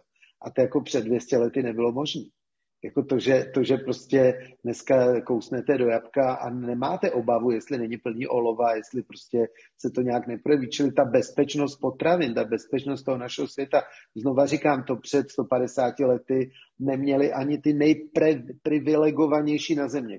Dneska to má každý v tom, v tom OECD světě. Jo. Takže ne, to kivadlo eh, v té ekonomické oblasti pořád ještě nenašlo ten svůj bod zvratu a já si nejsem jistý, že ho najde. Jo? Určitě, když bychom měřili, když to budeme měřit globálním outputem, globálním HDP, tak se podle toho modelu těch hochů z toho MIT to dostane do bodu, kdy to udělá plato a dokonce kdy to půjde dolů, protože globální populace půjde dolů. My už dneska víme, že Číňani to s tou uh, teorií jednoho dítěte totálně zmatlali. Víme, že jich je tam dneska 1,3 miliardy, ale víme, že do konce tohohle století jich tam bude o půl miliardy míň. To, to je jako nepředstavitelný. Vemte si, že celá Evropská unie má 400 milionů. Tak jako kdyby celá Evropa v Číně vymřela. Jo? Ale ta Čína má tu infrastrukturu postavenou na 1,3 miliardy lidí. Mají tam byty, mají tam dálnice, mají tam elektrárny, mají tam všechno postaví na 1,3 miliardy a víme, že ke konci století tam bude minimálně o 500 milionů míň. Takže z tohohle pohledu ten globální output bude prostě menší, protože když já jsem chodil do školy, tak jsme se učili, že eh, globální populace nikdy ne, se nezačne zmenšovat, takže se to bude muset strašně složitě řešit a různě jsme se učili, kdy dojde ropa, kdy dojde tohle a tamhle to. No a teď to vypadá, že se tak vůbec nestane. Teď to skutečně vypadá, že kolem toho roku 2040, 2050 bude globální pík, globální pík civilizace. Tam pravděpodobně je ta horní úvrať toho vašeho kivadla ekonomického. A ten globální output se bude snižovat, protože počet lidí se bude snižovat. Ale přepočteno na hlavu si myslím, že to žádná tragédie nebude, ba právě naopak, jo, protože my už dneska máme technologie, které nám zcela, zcela umožňují nahradit uh, zemědělskou výrobu výrobou v laboratořích nebo v nějakých prostě provozech. A skutečně, skutečně prostě tam máme další možnosti, jak strašně zefektivnit tu výrobu potravin. A nezatěžovat při tomto planetu tím CO2, což to zemědělství bohužel strašně dělá. Takže já si nemyslím, že na individuální úrovni pocítíme nějaký epický skok dolů. Jako nemyslím si, že by generace vašich dětí pocítila nějaký jako skok dolů. Určitě budou dimenze, ve kterých na tom budou dramaticky líp a speciálně to zdravotnictví je zcela nepochybně jedna z nich, jo, protože tam skutečně uh, speciálně prostě nositelná elektronika, ta, ta včasná diagnostika, propojení těch vzdálených, vzdálených způsob uh, prevence, to znamená, že už dneska všechna ta nositelná elektronika vám hlásí od eh, nějakých eh, nespecifikovaných trablů přes eh, prostě několik diagnóz, který už umí dobře predikovat. Takže tohle se bude strašně posilovat. Proč?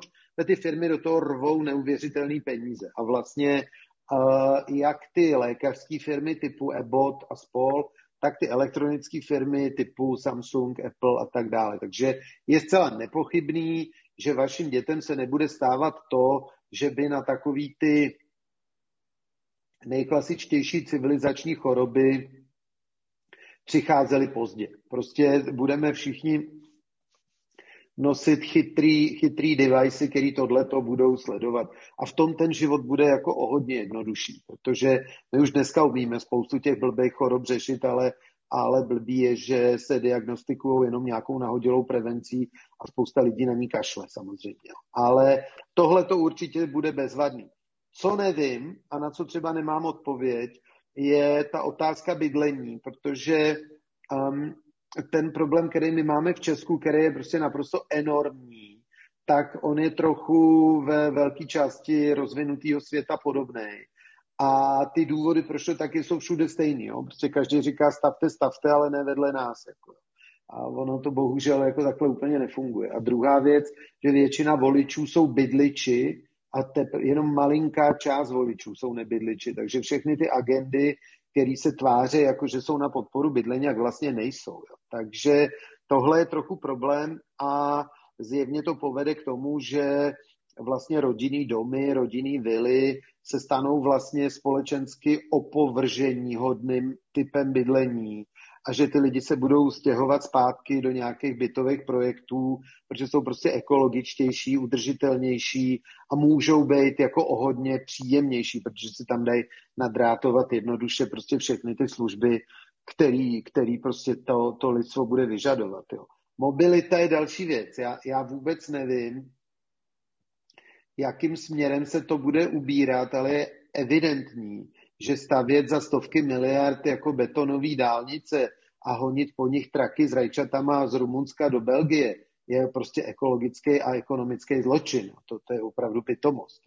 Takže těch, těch domén, ve kterých nás čeká taková jako racionalizace, je nekonečno.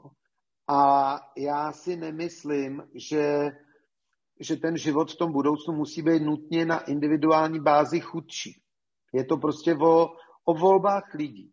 Jo, když si vemete, že v dnešní době na průměrnou sezónu, to znamená jaro, léto, podzim, zima, tak máte dvě sezóny, dvě sezóny v roce, tak průměrná žena v OECD zemi má na každou tu sezónu 52 položek šatníků nových. 52. Jo. A mě se no, to já, tam, já tam teda nepatřím do té skupiny asi. tak vy jste, vy jste třeba frugalistka, jo, ale prostě ta čísla jsou neúprosná. Jo. Když se díváte na ty fronty před těma primárkama, tak tak trošku vypadá. Jo.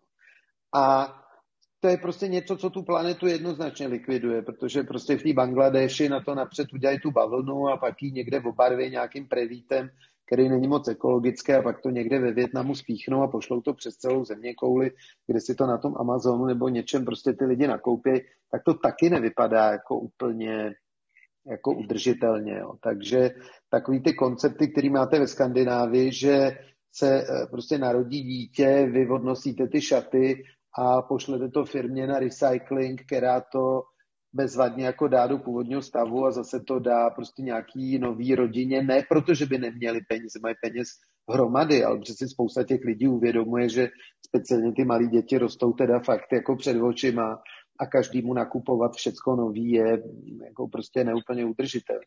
Takže já, já neumím, tu, neumím, tu, neumím to namalovat. Já nevím, jestli příští premiérkou bude Apolena Rychlíková nebo naopak někdo z té pravicové části spektra. Já to nevím, to je fakt na vás, co vám přijde sexy a nesexy. Jo. Ale každopádně jediný, co vím, že to bude něco jiného, než přišlo sexy mojí generaci. Já jsem si skálo pevně jistý, že ten bezbřehej, úplně brutální konzum uh, je over. Že to je, to je něco, co se prostě nikdy nevrátí a už to nikdy jako nikomu ani nepřijde vtipný. Takže to znamená, že budeme potřebovat celkově těch předmětů míň, to znamená, že když budeme mít nějaký konektory do mozku nebo ty braille nebo něco, tak nepotřebujete spoustu dalších elektronických zařízení, které máte dneska doma a nemusíte je tudíž prostě někde zase v té Číně vyrobit a, a poslat lodí do té Evropy a tak dále. Takže za mě je náš ekonomický model, a tady máte asi pravdu, je náš stávající ekonomický model už v té horní úvrati a bude se jako velmi intenzivně hledat jiný, který já dneska neumím namalovat, protože to je čistý hádání a to nechci. Hmm, nevím jak vás nebo diváky, ale mě ta budoucnost docela jako děsí. Pojďme se teda ještě podívat do té současnosti a to tím, že by mě zajímalo, co vlastně teď řídíte, nebo co máte v garáži, když jsme se bavili o té mobilitě a autech. Jsem úplně nadšený, protože jsem o víkendu udělal přírůstek. ale, ale to, je, to je hezký příklad vlastně. Jo. Koupil jsem si auto, který definitivně vy dva a definitivně nikdo z vašich posluchačů nebude znát. Je to Mercedes 190 2,316, což je název jak ze science fiction filmu. A je to prostě auto, má to na je to 360 tisíc. A je to auto, který něco znamenalo v historii Mercedesu. To bych tady zase dvě hodiny vyprávěl a nechci, nechci vás zahltit tím detailem. Jo. Ale zkrátka je to nějaký auto, každopádně to auto, který už se dneska, ani ten typ se dneska nevyrábí, protože nikdo už takový auta nechce. To má to manuální převodovku a jako řadu, řadu libůstek, který by dneska nikdo neocenil. a nemá to to, co ty lidi chtějí. Ale to je, to je něco, co, co, co pro mě má jako nějakou vnitřní hodnotu. Ani to není investice, to ani není sběratelský veterán. Jo? Kdyby to nemělo 360 tisíc, ale 60, tak by to bylo jako, tak by to jako bylo vysoce, vysoce ceněný, jenže to bych tím zase nejezdil, že jo? to bych to dal do garáže a každý rok si dal do Excelu, jako kolik se to zhodnotilo a to nebylo cílem. Takže, takže myslím si, že tohle je taky vymírající směr. Jo? Lidi, lidi říkají, že veterány automobiloví, že jako jenom rostou s cenou, to je velká pitomost. Jo? A takový ty nejdražší auta, takový ty auta, co stojí prostě těch 200-300 milionů kus, to, to nejsou auta, to jsou umělecký díla, protože prostě ten Enzo vyrobil dvě a jedno se zachovalo, no tak to stojí tenhle nesmysl. Jo? Ale když se budete dívat na ceny opravdu investabilních veteránů, tak během příštích deseti let se stane hrozná věc, že ceny těch dneska strašně ceněných se zhroutějí. A zhroutějí se proto, že 90% amerických, to znamená těch nejbohatších sběratelů těchto aut, je ve věku 90+. Plus. Ty kluci všichni umřou. Jo?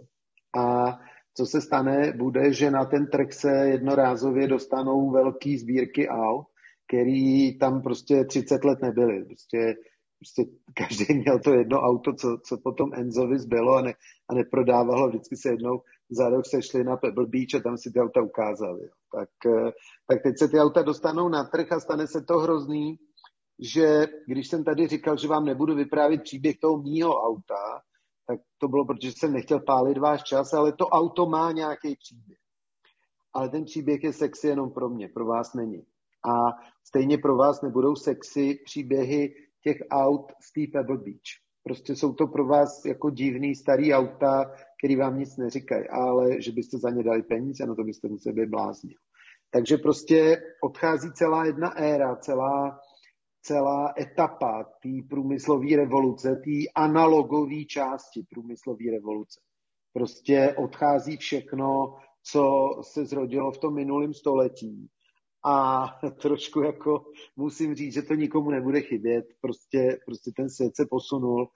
A to, co platí v té architektuře, kde asi fakt má smysl udržovat ty gotické kostely, protože je to unikátní věc, tak v těch technologiích nebo v vybavení domů, domácností, tak se ukazuje, že to vlastně není schopný přežít samo sebe, že ta nejmladší generace k tomu nemá naprosto žádný vztah, když to vemu jako an blok. Jasně, když někdo bude studovat interiérový design, tak ho bude zajímat prostě, jak tady vypadaly prostě interiéry, který navrhoval Gočáre, já nevím kdo, ale tu populaci jako takovou to vlastně nezajímá, nebude tomu přidávat žádný value, takže aby jsme jakoby od toho investování úplně neutekli dneska, tak určitě neinvestujte do sběratelských aut. Vy jste mě na začátku úplně zlepšil den, potom to tak jako trošku upadlo, ale jestli vám můžu trošku oporovat, tak já si myslím, že právě je to škoda, protože dřív ty staré vozy jako veterány před jako minulý století, tak to vlastně bylo jako výsledek několika profesí, kdy se prostě musel dát jako svářeč a někdo to prostě musel ušít tu kůži a takový. A jak to vidím dneska je, že z těch aut se podle mě vytrácí taková ta jako osobnost, že to prostě udělá jeden robot nebo jedna linka a je to vlastně jako... Já třeba osobně ty veterány jako mám podle mě radši, nevím jak vy, ale... Ty... Takhle, to je... Pardon. To je, to je samozřejmě uh tak, jak říkáte vy. Jo? Ale trouble je, že pro 99% světové populace auto není předmět ani zamýšlení na to, té analýzy, kterou jste řekl vy. Prostě je to jako mobil. Prostě jako potřebuji si tím udělat nějakou potřebu. Třeba si přepravit z A do B a když to co nejméně řadí a, a co nejméně řve a, a možná to ani nemusím vlastnit, tak jako tím líp. Jo. Jinak Samozřejmě, že máte, že máte pravdu, ale to je právě, to je právě, to je právě to obdivuhodný. Vy jste to řekl hrozně hezky. Jo? Já, já bych to shrnul, že udělat dobrý auto dneska s našima technologiemi a s našima neomezenýma budgetama fakt není problém. Takže ty dnešní moderní auta jsou všechny docela OK. Ale já jsem nevím, letos jsem prodal jedno investiční Ferrari, to bylo z roku 84. A to, že ty pašáci bez počítačů, bez větrných tunelů v roce 84 udělali auto, který mělo 400 koní. Já jsem s ním měl teda nejvíc 250, protože víc jsem se fakt už bál, ale ono ještě jelo určitě víc. Tak to je prostě, to je zázrak, to je prostě Apollo 13, to je operace mozku, to je prostě fantastická věc, jenomže ten, ten celkový standard té autobranže už tohle dneska doběh. Takže když si vezmete průměrnou Škodovku, tady stříbrnou oktávku v kombíku, tak ona těch 250 pojede asi taky. A určitě bezpečněji.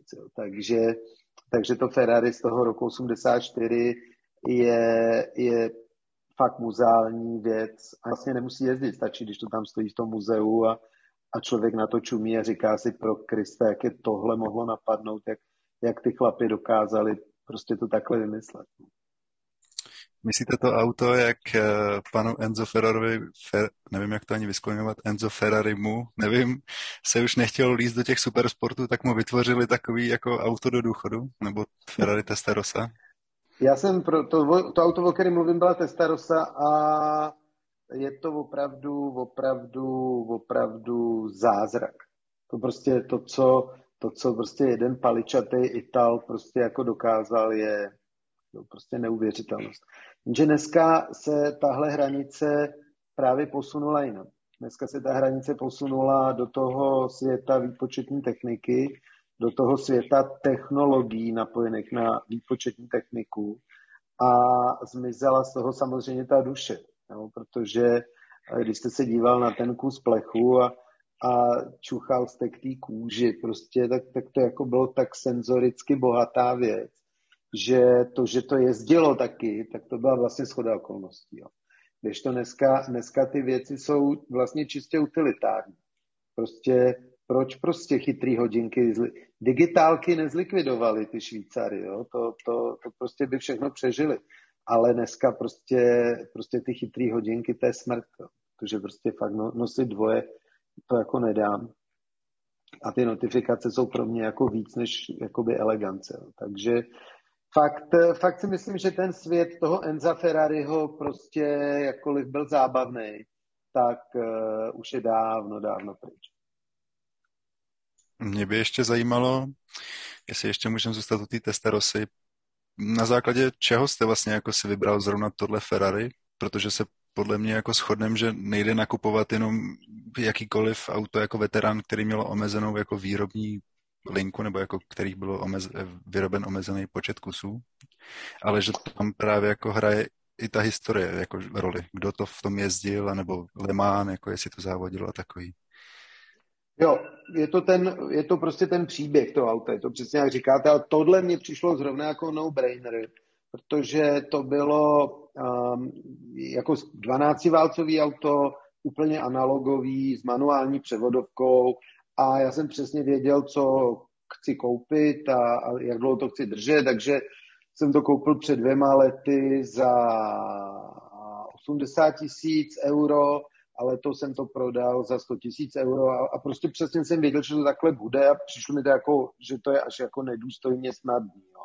Takže, takže to je, pro mě to jako nebyla citová věc, Uh, jo, projel jsem se v tom, najel jsem to, já nevím, 2000, 3000 kilometrů, ale už to po zbytek života nepotřebuju a tohle to si chci právě absolvovat v tom Mercedesu v té 190 která prostě má hodnotu půl milionu a je mi to vlastně jedno. Jo. Jestli bych se mohl zeptat půl milionu euro nebo korun? Korun, korun. jo, jo. Protože já vím, že to je 190e, já znám jako Evolution, to s tím křídlem velkým a to, ale tohle jsem právě popravdě ještě jako, nebo jestli bych mohl zabřednout do toho, proč vlastně tohleto, co vás na tom lákalo i tak? Alexi, zvíře.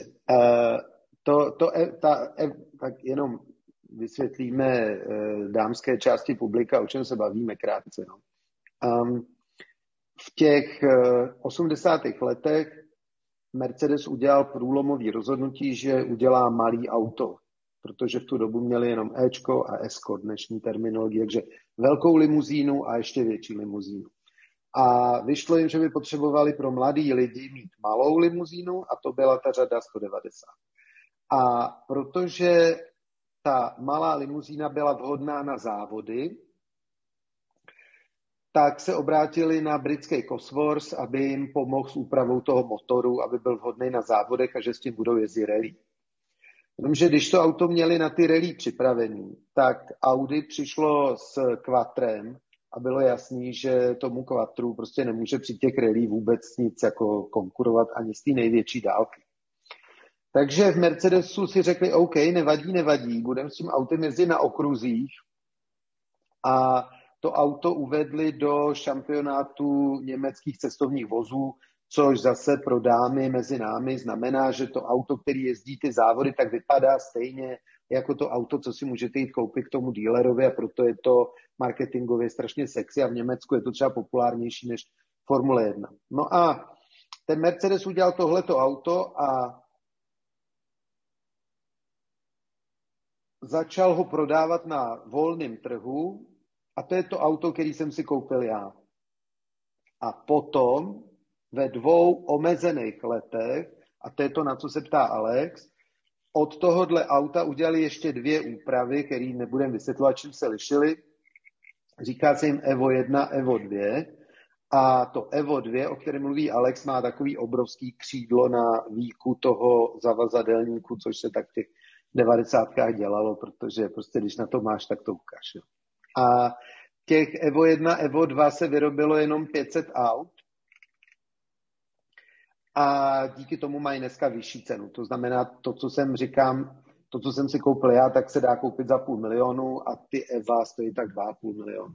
Jo, takže zase pro dámy ze 100 metrů, no možná z 10 metrů nerozeznatelný auta a jedno má pětkrát větší cenu, ale to není to, co já hledám. A mimochodem, Proč těch aut bylo 500 kusů, to je jenom rychlá historka z natáčení. Protože aby ty auta mohly jezdit závody, tak museli vycházet z civilních verzí a FIA vždycky toho výrobce donutila, že musí vyrobit 500 kusů sérii. A to ale dělali jenom Němci, že? protože ono vyrobit těch 500 kusů je strašně drahá věc, takže když se takhle, když se takhle uh, certifikovala Lancia, tak ty Italové těch aut vyrobili jenom 250 a ty komisaře pozvali na to parkoviště, tam jim ukázali těch 250 aut a oni říkají, no dobrý, dobrý, a kde, kde jsou ty další? Říkají, my vám ukážeme po obědě, děkujte na oběd. Tak je odvedli na oběd, dal si s tříhodinový oběd, pak je vrátili, ukázali těch původních 250 aut oni to všichni podepsali, že teda těch aut je 500. Čímž ty auta jsou samozřejmě drahocený dneska, protože bylo vyrobených jenom 250. Mě by ještě zajímalo, jak vlastně vybíráte tyhle ty starší auta, protože to podle mě je úplně něco jiného, než si dojít do autosalonu a koupit se tam nějakou novou Škodovku, že podle mě ty starší auta je potřeba vodost důkladně jako prohlídnout a rozumět vážně jako té technice, tak jestli si sebou třeba berete nějaký lidi, nebo jestli tomu opravdu rozumíte jenom takhle jako vy? Ne, vůbec bych, to, vůbec bych tomu nerozuměl, protože eh, to, to ani jako na to si nevěřím. No, jednoduše řečeno, čili mám lidi, který, který na rozdíl ode mě nedělají nic jiného, než že, než že se v těch autech hrabou a já to auto najdu někde v Belgii nebo v Německu nebo někde a jenom ty lidi propojím a, a na to se musí někdo podívat, kdo to mohl. Dobře. Pánové, já vám do toho trošku vstoupím, protože si myslím, že Alex by si mohl založit podcast, který by se jmenoval pouze automobilům, automobilkám a vy, pane Vávro, byste tam byl poměrně častým a váženým hostem. a vás bychom unudili k smrti. Ne, ne, ne, pozor, pozor. Uh, já se za pěkným autem s pěkným zvukem taky otočím ráda.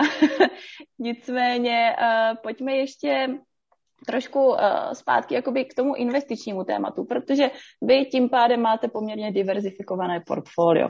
Kromě toho, že samozřejmě uh, máte mnoho akcí, tak máte i z investičních důvodů, tedy nakupujete auta, prodáváte auta, jak jste tady pochopili. Uh, já bych se ale chtěla zeptat, uh, zda, uh, protože vy jste v jednom rozhovoru, v jednom podcastu zmiňoval, že jakoby máte uh, morální problém v současnosti, co by vy jako uh, minoritní akcionář Facebooku, nebo Mety vlastně dneska už, tak s tím máte problém. Uh, jak, jak to vlastně jakoby tedy je i s ohledem na ty vaše další uh, tickery, na další akcie? Cítíte vlastně jakoby u všech tady těchto nějakou morální odpovědnost?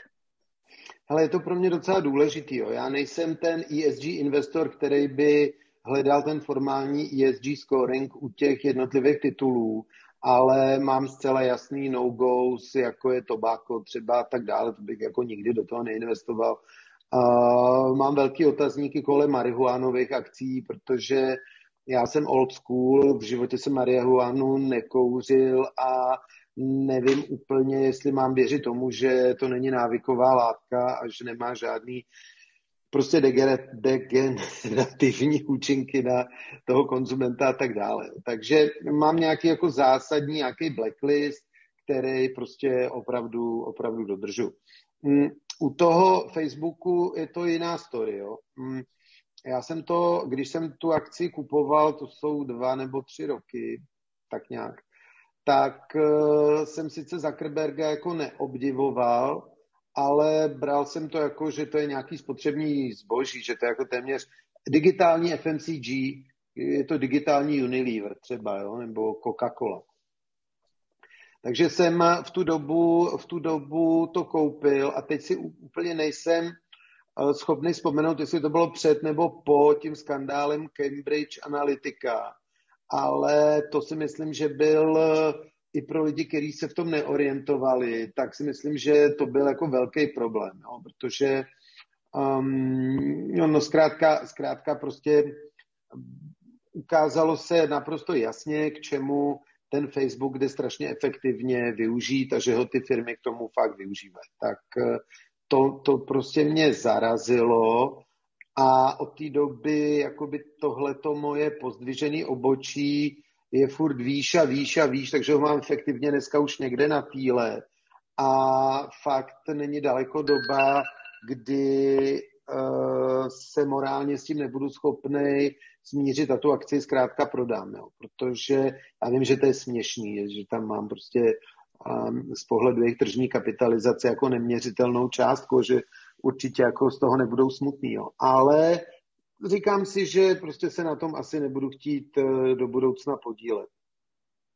Děkuju, děkuju. Uh, tím pádem vlastně teď se vás nějak nechci dotknout, ale z části si rozhodujete i teda dle emocí, jakoby. Jo. Ne, to vůbec. To není emoce, to je, uh, zaprý byste se mě tím vůbec nedotkla, ale um, já tohle to hrozně odděluji. Mně jsou třeba sympatický některé firmy, vysloveně sympatický, a jsou mi strašně sympatický jejich produkty a nikdy bych si nekoupil tu akci, protože si myslím, že to dělají blbě. Jo, dobrý příklad je, eh, asi víte, že mám docela rád elektromobilitu a že si myslím, že pro takovou tu běžnou, běžnou spotřební mobilitu je to dobrý řešení. A ve Švýcarsku je firma, která se jmenuje Microlino a ty se už několik let eh, snaží přinést na trh elektromobil, který si já myslím, že nikdy nebudou schopni vyrábět. Ale přesto s nima radostně komunikuju, mám to auto zarezervovaný pro případ, že by ho náhodou fakt vyrobili a myslím si, že to nenastane. A dokonce vždycky tak jednou za roky napíšu, že až to jako vyhřeznou, takže chci tady v Česku a na Slovensku zastupovat, takže chci mít distribuční práva na tu věc a ať se vozu. A oni mi v podstatě každý rok pošlou ten ultra zdvořilej tu odpověď, že jako teďka eh, zrovna jako řeší nějaký trable a že až budou řešit tohle, se určitě vozvou. Jo. A ty jsou mi hrozně sympatický. To jsou takový fakt mladí Švýcaři, prostě strašně fajn kluci, vtipný, zábavný, všechno, ale už na té cestě od toho konceptu, který byl famózní, který to jako vymysleli strašně dobře, tak už tam udělali jednu zásadní chybu, pro Alexe vysvětlím, oni to auto postavili na trubkovém prostorovém rámu a chtěli ho okapotovat, jo? Tak, tak, takhle je třeba postavená ta Testarossa. Jenže ono už není rok 84 a taková věc neprojde žádným crash testem nikde na země kouli, když, když do vás náhodou prostě trefí velký pes, tak, tak z toho auta nic nezbyde a to jako lidi už by v tom asi jezdit nechtěli dneska. Takže tohle mě bylo zřejmé, když, když jako udělali tu, tu verzi 1 a tak zřejmě jim to pak někdo řekl, takže úplně ty plány zahodili a začali úplně znova. Už to auto dneska má samonosnou karoserii, ale zase uh, jako namalovat karoserii auta jako je fakt docela jako obtížná věc. Teďka najít výrobce a tak dále. Takže, takže uh, mám je strašně rád, ale myslím si, že to auto si nikdy nebudeme moc koupit, protože oni to nedají.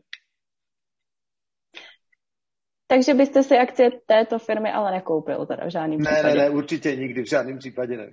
Ne, to, to je třeba totiž strašně jakoby zajímavé téma, protože uh, mi připadá, že právě i vy jste to sám zmiňoval, co je sexy, co není sexy. Tak mně přijde, že uh, spousta dnešních tady těch jakoby uh, malých jako investorů se rozhoduje právě podle toho, uh, podle těch emocí a podle toho, co jim přijde, že je sexy a ne. Takže jakoby, uh, jak třeba někteří z nás opravdu si udělají tu fundamentální analýzu, vezmou si tu společnost, rozeberou si ji prostě až jakoby na dřeň, dívají se na uh, různé term a tak, uh, tak to vlastně jakoby dneska už tolik nefunguje a opravdu se jede podle toho, uh, jak jako ta společnost se prezentuje. Třeba vy z Tesla, jo? prostě máte tam jednoho tady velikána, který udává směr a teď uh, opravdu máte jakoby buď část lidstva, která takhle, já mu jakoby taky fandím, ale akcie Tesla třeba bych si nekoupila, jenom když se podívám jakoby na price to earnings, tak absolutně tomu nerozumím. Jo? A je to podle mě... 360 se vám zdá hodně, jo? No to se mi zdá sakra hodně, protože pak se podívám třeba na, já vím, že se to nedá srovnávat, podívám se na Intel, podle mě zdravá společnost, která má tuhle hodnotu, podle mě 13 nebo 14, jo. Takže radši půjdu do toho Intelu, než do Tesly, byť jakoby Ilonovi věřím, já mu fandím a podle mě jako to, co dělá, je skvělý. Ale uh, myslím si, že tohle je takový jakoby uh, nový uh, boom tady toho rozhodování se, jakoby jak ty akcie nakupovat. A uh, podle mě je to jakoby dost snadno pak zneužitelné. Pak vám právě Elon jakoby napíše jeden, jeden tweet a, a rozhodne jakoby tak o dění na trhu pro uh, příštích jako několik dní. Jo. Není to ve své podstatě už manipulace s trhem, tak trochu? Manipulace s trhem to být může. A SEC ho vyšetřovala, je to asi 4-5 let a tehdy Tesla při, jako přijala nějaké opatření a fungovalo to asi měsíc. Jako, s tím, rozumíte, jo?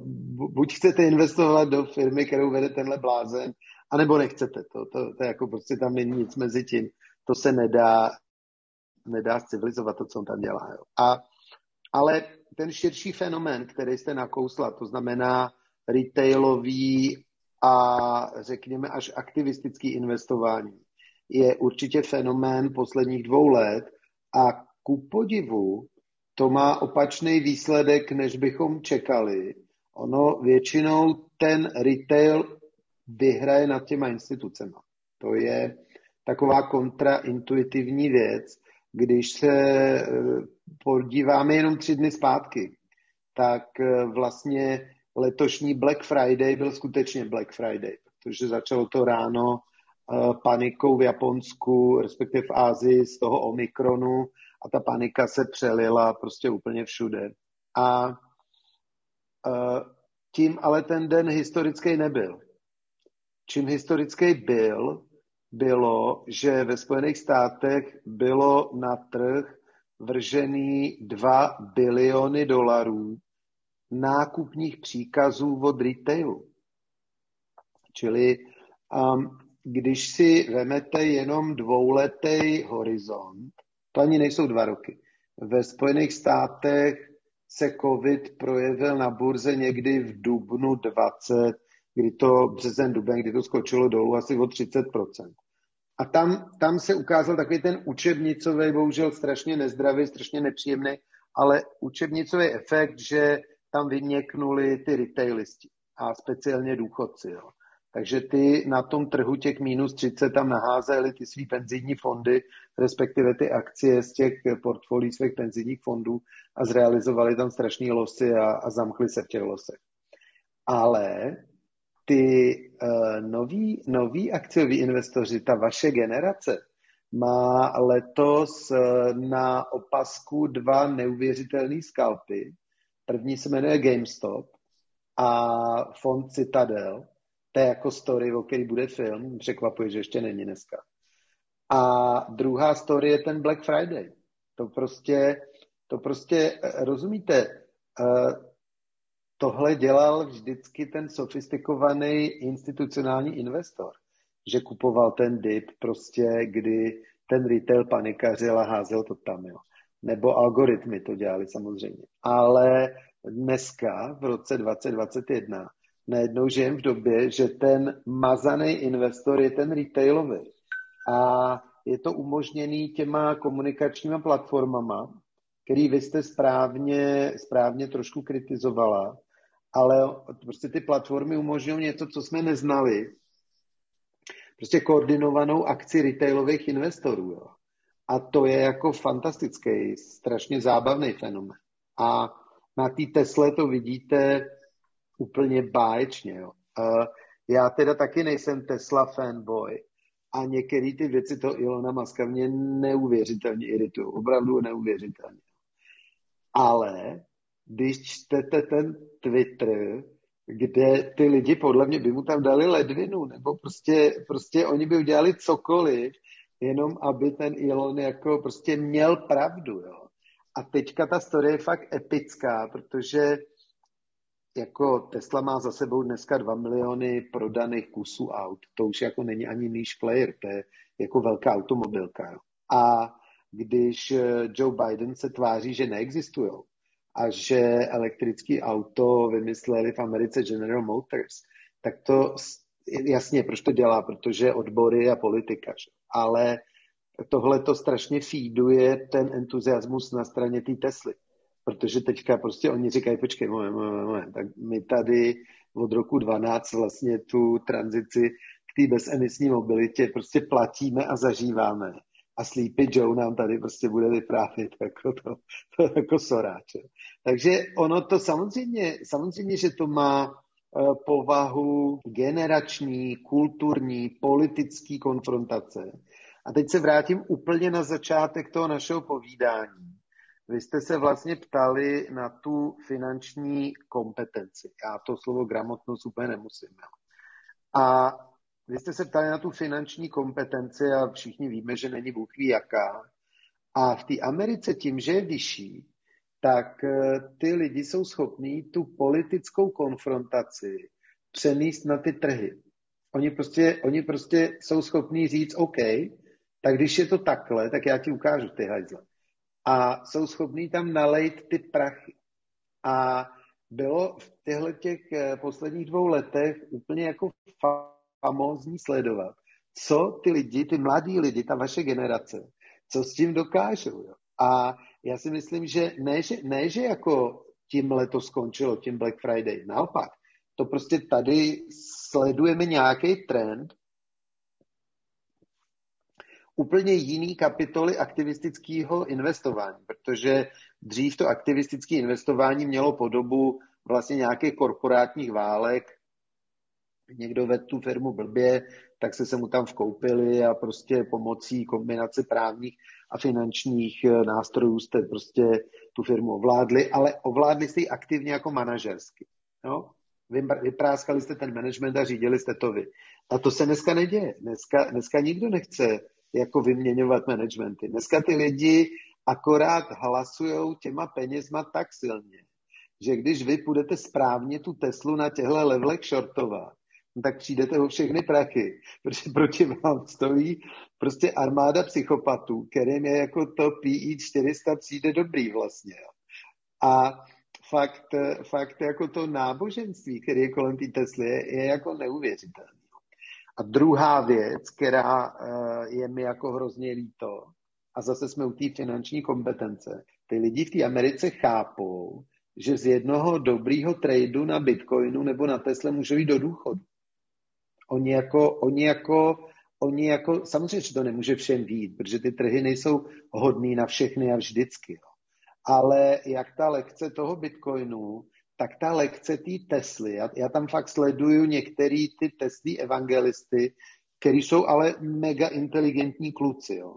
A fakt ty akcie té Tesly kupovali prostě od prvního dne a, v, a když, tes, když prostě vydělali další prachy a měli v práci bonus, tak za celý bonus šli nakoupit akcie Tesly.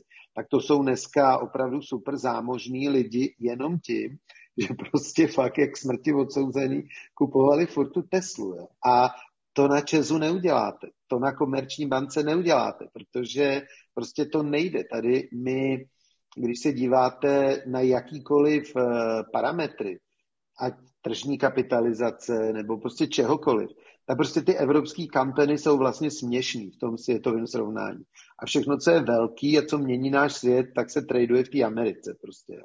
Takže to je další věc, že ty lidi, kteří jakoby hrajou tu politickou kartu, si tím taky budují finanční nezávislost, ale ne za 30 let jako já, ale za tři roky. Jo. A to samozřejmě, to samozřejmě je strašně sexy a ta story pak hoří jako zapálená savana. To prostě ví každý pak. Jo. Takže prostě se nedivte, že proti vám s vaší fundamentální analýzou stojí prostě armády polobláznů s šekama prostě od vlády, který ty šeky prostě narvou, narvou na páku do, do akciového trhu. No, jenom je potom ale otázkou, kolik lidí reálně jako takhle, jak vy říkáte, o, když to přeženu přes noc, doslova zbohatlo a mohou do důchodu a naopak, kolik lidí na tom prodělalo svoje životní úspory. Jo, mě by, mě by ta statistika velmi zajímala. Nevím, jestli nějaká taková statistika vůbec je, ale bylo by to velmi, velmi zajímavé, protože si myslím, že tady to success story je právě strašně sexy a hrozně snadno se jako šíří, ale už jenom málo kdo asi vstoupí na to fórum s tím, že uh, jakože tam prodělal úplně všechno vlastně. Jo, tak to je jenom no. takovej můj vhled do toho ještě. No ale my to částečně víme, jak to je. Jo? My víme, že na té Tesle ty šortaři byly hlavně instituce. A já to číslo nenosím v hlavě, protože je to stejně v korunách ležatá osmička. Ale ty instituce na těch krátkých pozicích přišly přesně teda o všechno. No. Takže tam je to story retail versus instituce a ten vítěz je ten retail. Na té Tesle je to zcela nepochybný. A úplně jiná kauza je třeba ten můj zamilovaný Palantír, který jsem kupoval za 29 a dneska předpokládám, že jsme někde na 20. A tam je to přesně naopak. Tam, tam ta story je velmi otazná. Ta fundamentální asi ne, jo, ale, ale ta finanční ano. Jo, je, je velká otázka, co s tou firmou bude nebo nebude.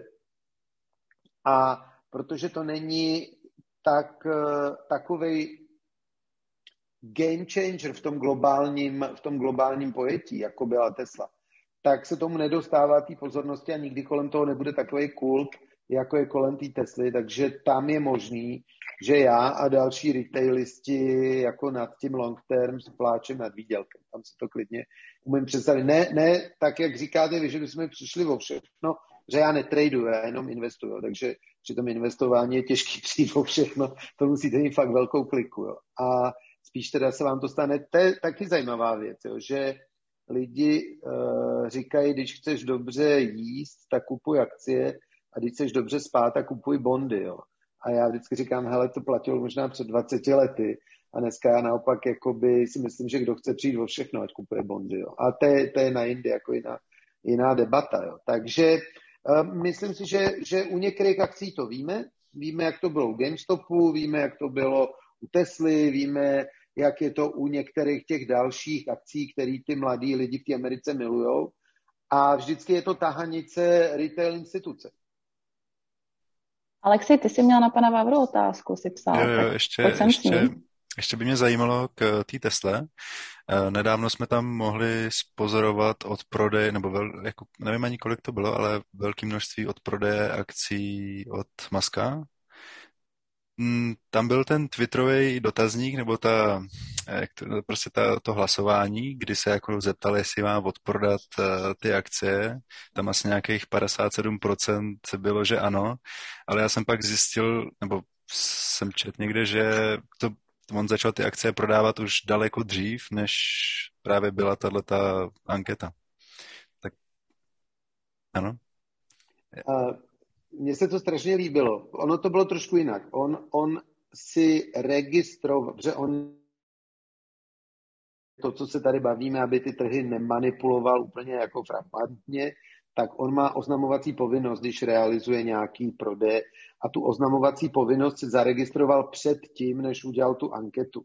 Což jeho lidi, co ho nenávidí, tak můžou interpretovat jako manipulaci a říkám, že mi to přijde logický krok, jako když očekával, že výsledkem té ankety může být, eh, že to má prodat. Jako. A čili nešlo od prodeje, šlo o registraci toho kroku. A druhá, druhá věc, co mě přišlo úplně fantastický, já nevím, jestli jste si všimli, jak se na tom Twitteru vybavoval s Bernie Sandersem, což jako je za mě jako opravdu, opravdu zbytečný člověk. Kromě jeho skvělého mýmu prostě s těma pletenýma palčákama. Myslím, že jako nic jiného lidstvu nepřines. A když mu tam, když tam psal ten Bernie zase něco, že ty bohatí jsou strašní hajzlové a ten Elon mu tam napsal, řekni, já to prodám, jenom to řekni, Bernie. tak to mně přišlo jako prostě opravdu mega sweet. A eh, Alexi, vy jste tady říkal, že jsem vás eh, rozesmutnil, jo. Ne, to ne, to, to je blbost. Jo. Přece to máte v rukou, kudy, kudy to poteče. A jednu z věcí, které já úplně miluju na té době, v které žijem, je právě tahle digitální demokracie, že prostě můžete napsat Bernie Sandersovi nebo, nebo prostě Aleně Schillerový prostě, nebo komu chcete. A je to takhle, to prostě jako strašně instantní. A mně se hrozně líbí, že mi ten svět eh, neservíruje CNN nebo Fox News, přefiltrovaný přes jejich agendu, ale že ho vidím. Že prostě vidím, co si ty lidi tam píšou a že se mi to odvíjí před očima. Jo. A tohle je speciálně pro ty kapitálové trhy obrovská, obrovská věc, protože uh, my celý, co děláme, je, že vyhodnocujeme informace, a teď ty informace máme jakoby věc, než jsme kdy měli, protože vždycky u toho informačního krmelce jsou ty instituce dřív než ten retail, to je prostě jasný. A teď se to trošilinku tohle digitální demokracií jako smazává. Takže za mě tohle je bezvadný. Já bych možná navázala na Ilona prodávajícího své akcie Tesly, tak na Warrena Buffetta prodávajícího doslova balíky těch akcí. Myslíte si, nebo ono se spekuluje o tom, že on očekává jakoby významný propad tady toho akciového trhu s tím, že právě se snaží hromadit dostatek keše na to, aby mohl potom zase jako nakoupit za, když to řeknu, jakoby jednoduše za zvýhodněné ceny. Jak, jak to vidíte vy? Já to nevidím, protože to nedokážu vidět. Já um, nejsem instituce, já nemám týmy analytiků, který by tohle pro mě dělali, takže můžu hrát jenom tu hru, na kterou stačím. To znamená, uh, já první, první ochranu nebo první pempersky, jestli chcete, tak nosím v svém investičním horizontu. Prostě já nekoupím nic, co bych nebyl připravený vysedět 20 let.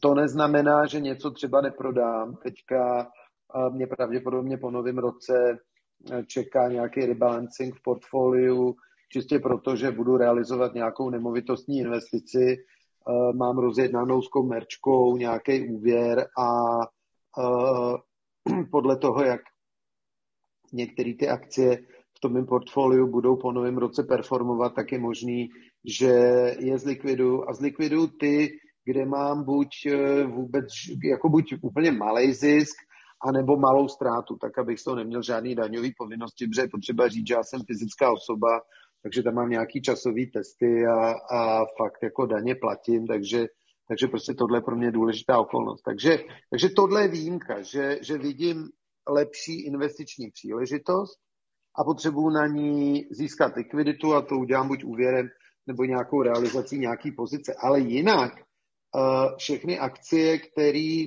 který mám, tak vlastně kupuju s dvojí optikou. Za prvý, jaká bude váha toho odvětví za 20 let, jaká bude váha toho regionu, jaká bude váha té firmy a jestli si myslím, že ta firma má něco, co z ní udělá toho budoucího vítěze. Tak u té Tesly už jsme si to asi nějak jako se o tom bavili, stejnou optikou mám nakoupený to NIO, který uh, je velmi bystře, to je velmi jako mazaně velmi mazaně řízená firma, která jakoby si udělala uh, analýzu silných a slabých stránek Tesly a do těch slabých, do těch slabých stránek té Tesly cíleně nalezla. To je jako hrozně hezký, jak to, jak to ten pan Lee prostě celý vymyslel.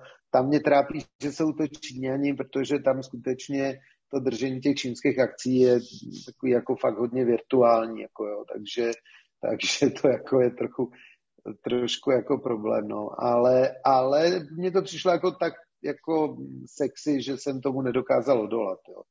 A koukal jsem to v květnu a počkejte, co to, jenom plus minus autobus, co to, jo, tak uh, žádná sláva, ke dnešku jsem tam nějakých 16% od toho května nahoru, ale, ale to je třeba něco, co jsem připravený držet fakt forever. Jako. Jo, děkuju, děkuju. A pane Vavro, my už se tady spolu povídáme přes dvě hodiny. To je uh, rozhodně ten nejdelší podcast, co jsme kdy v Investories udělali. Uh, já bych vám uh, teďka chtěla položit, uh, každý s Alexem máme pro vás jednu otázku na závěr, takhle připravenou. Uh, ta moje zní, pokud byste měl dát jakoukoliv radu našim posluchačům, teďka jsou to studenti, jsou to mladí dospělí, ale jsou to i lidé jako 35 let a výše, a co by to bylo? A teď samozřejmě nejedná se o investiční typ, jo, to určitě ne, ale jako vemte o všech těch tématech, co jsme se dneska spolu bavili. Závěry, jaké jsme udělali, jaké další otázky jsme si stanovili, tak eh, je něco, co vás takhle napadá, že byste chtěl těm našim posluchačům sdělit, poradit jim? Jo, jo. A ta úplně zásadní rada zní poznejte v detailu sami sebe. No, to vypadá jako banální a člověk na první pohled řekne, že sám sebe zná, ale na druhý pohled už řeknete, že to není pravda, že často jste schopný dobře poradit svý kamarádce, svýmu kamarádovi, svýmu spolužákovi a sami sobě z pravidla nejsme tak, schopný poradit. Začíná to u takových těch banalit typu, že se každý lekne svého nahraného hlasu prostě, a, protože sami sebe slyšíme jako jinak, než, než zníme. Jo. A stejně je to na úrovni ty osobnosti. A je vlastně zarážející, že ten závod nebo dražba, nebo burza, nebo, nebo jak chcete svůj život nazvat, tak přece jeho zásadní parametry je, co jste za zboží, co jste za zvíře, co jste za postavu románovou. A hrozně málo z nás si tuhle otázku systematicky klade a hrozně málo z nás uh, na ní zná odpověď. Každý z nás slyšel nějaký kariérní rady, co má dělat, aby v té kariéře lépe uspěl. Ale vlastně málo z nás slyšelo tu moji radu, která zní poznejte sami sebe. A ta věc má jakoby tři dimenze. Jo. První dimenze je, že uh, nechte si samozřejmě změřit IQ, což zvládnete na internetu za dvě hodiny a je to poměrně přesný. Za druhý, udělejte si na internetu testy osobnosti. To zní jako banalita, ale není to banalita ty samozřejmě, když si zaplatíte pět tisíc a necháte si to udělat někde profesionálně, tak je to jako lepší, ale je hrozně zajímavý, jak obrovsky vysoká míra korelace je mezi výsledky těch profesionálních testů a těch hobíckých internetových testů. Takže IQ, osobnost a ta poslední věc, ta je trochu těžká, najděte svoji kariérní kotvu. Jo. To je uznávaný koncept který vymysleli ve Spojených státech, když zkoumali, jak je možný, že dva studenti z kruhu, který mají stejné známky, stejnou inteligenci, tak každý z nich skončí s tou kariérou úplně jinde. Jak to, že jeden je generální ředitel té firmy a druhý hlavní výzkumník v laboratoři. A přišli na to, že existuje několik takzvaných kariérních kotev, který ty lidi táhnou k určitým profesím a znamená, že ty lidi jsou v těch určitých profesích dobří.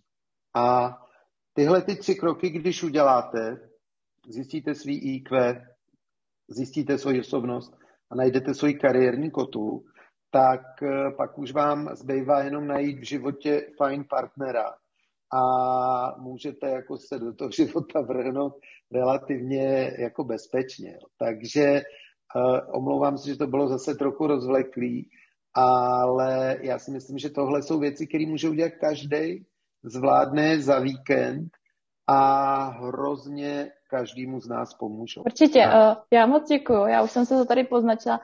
IQ, IQ test, test osobnosti a kariérní kotva. Uh, takže já mám program na víkend jasný, teda jak už jste říkal.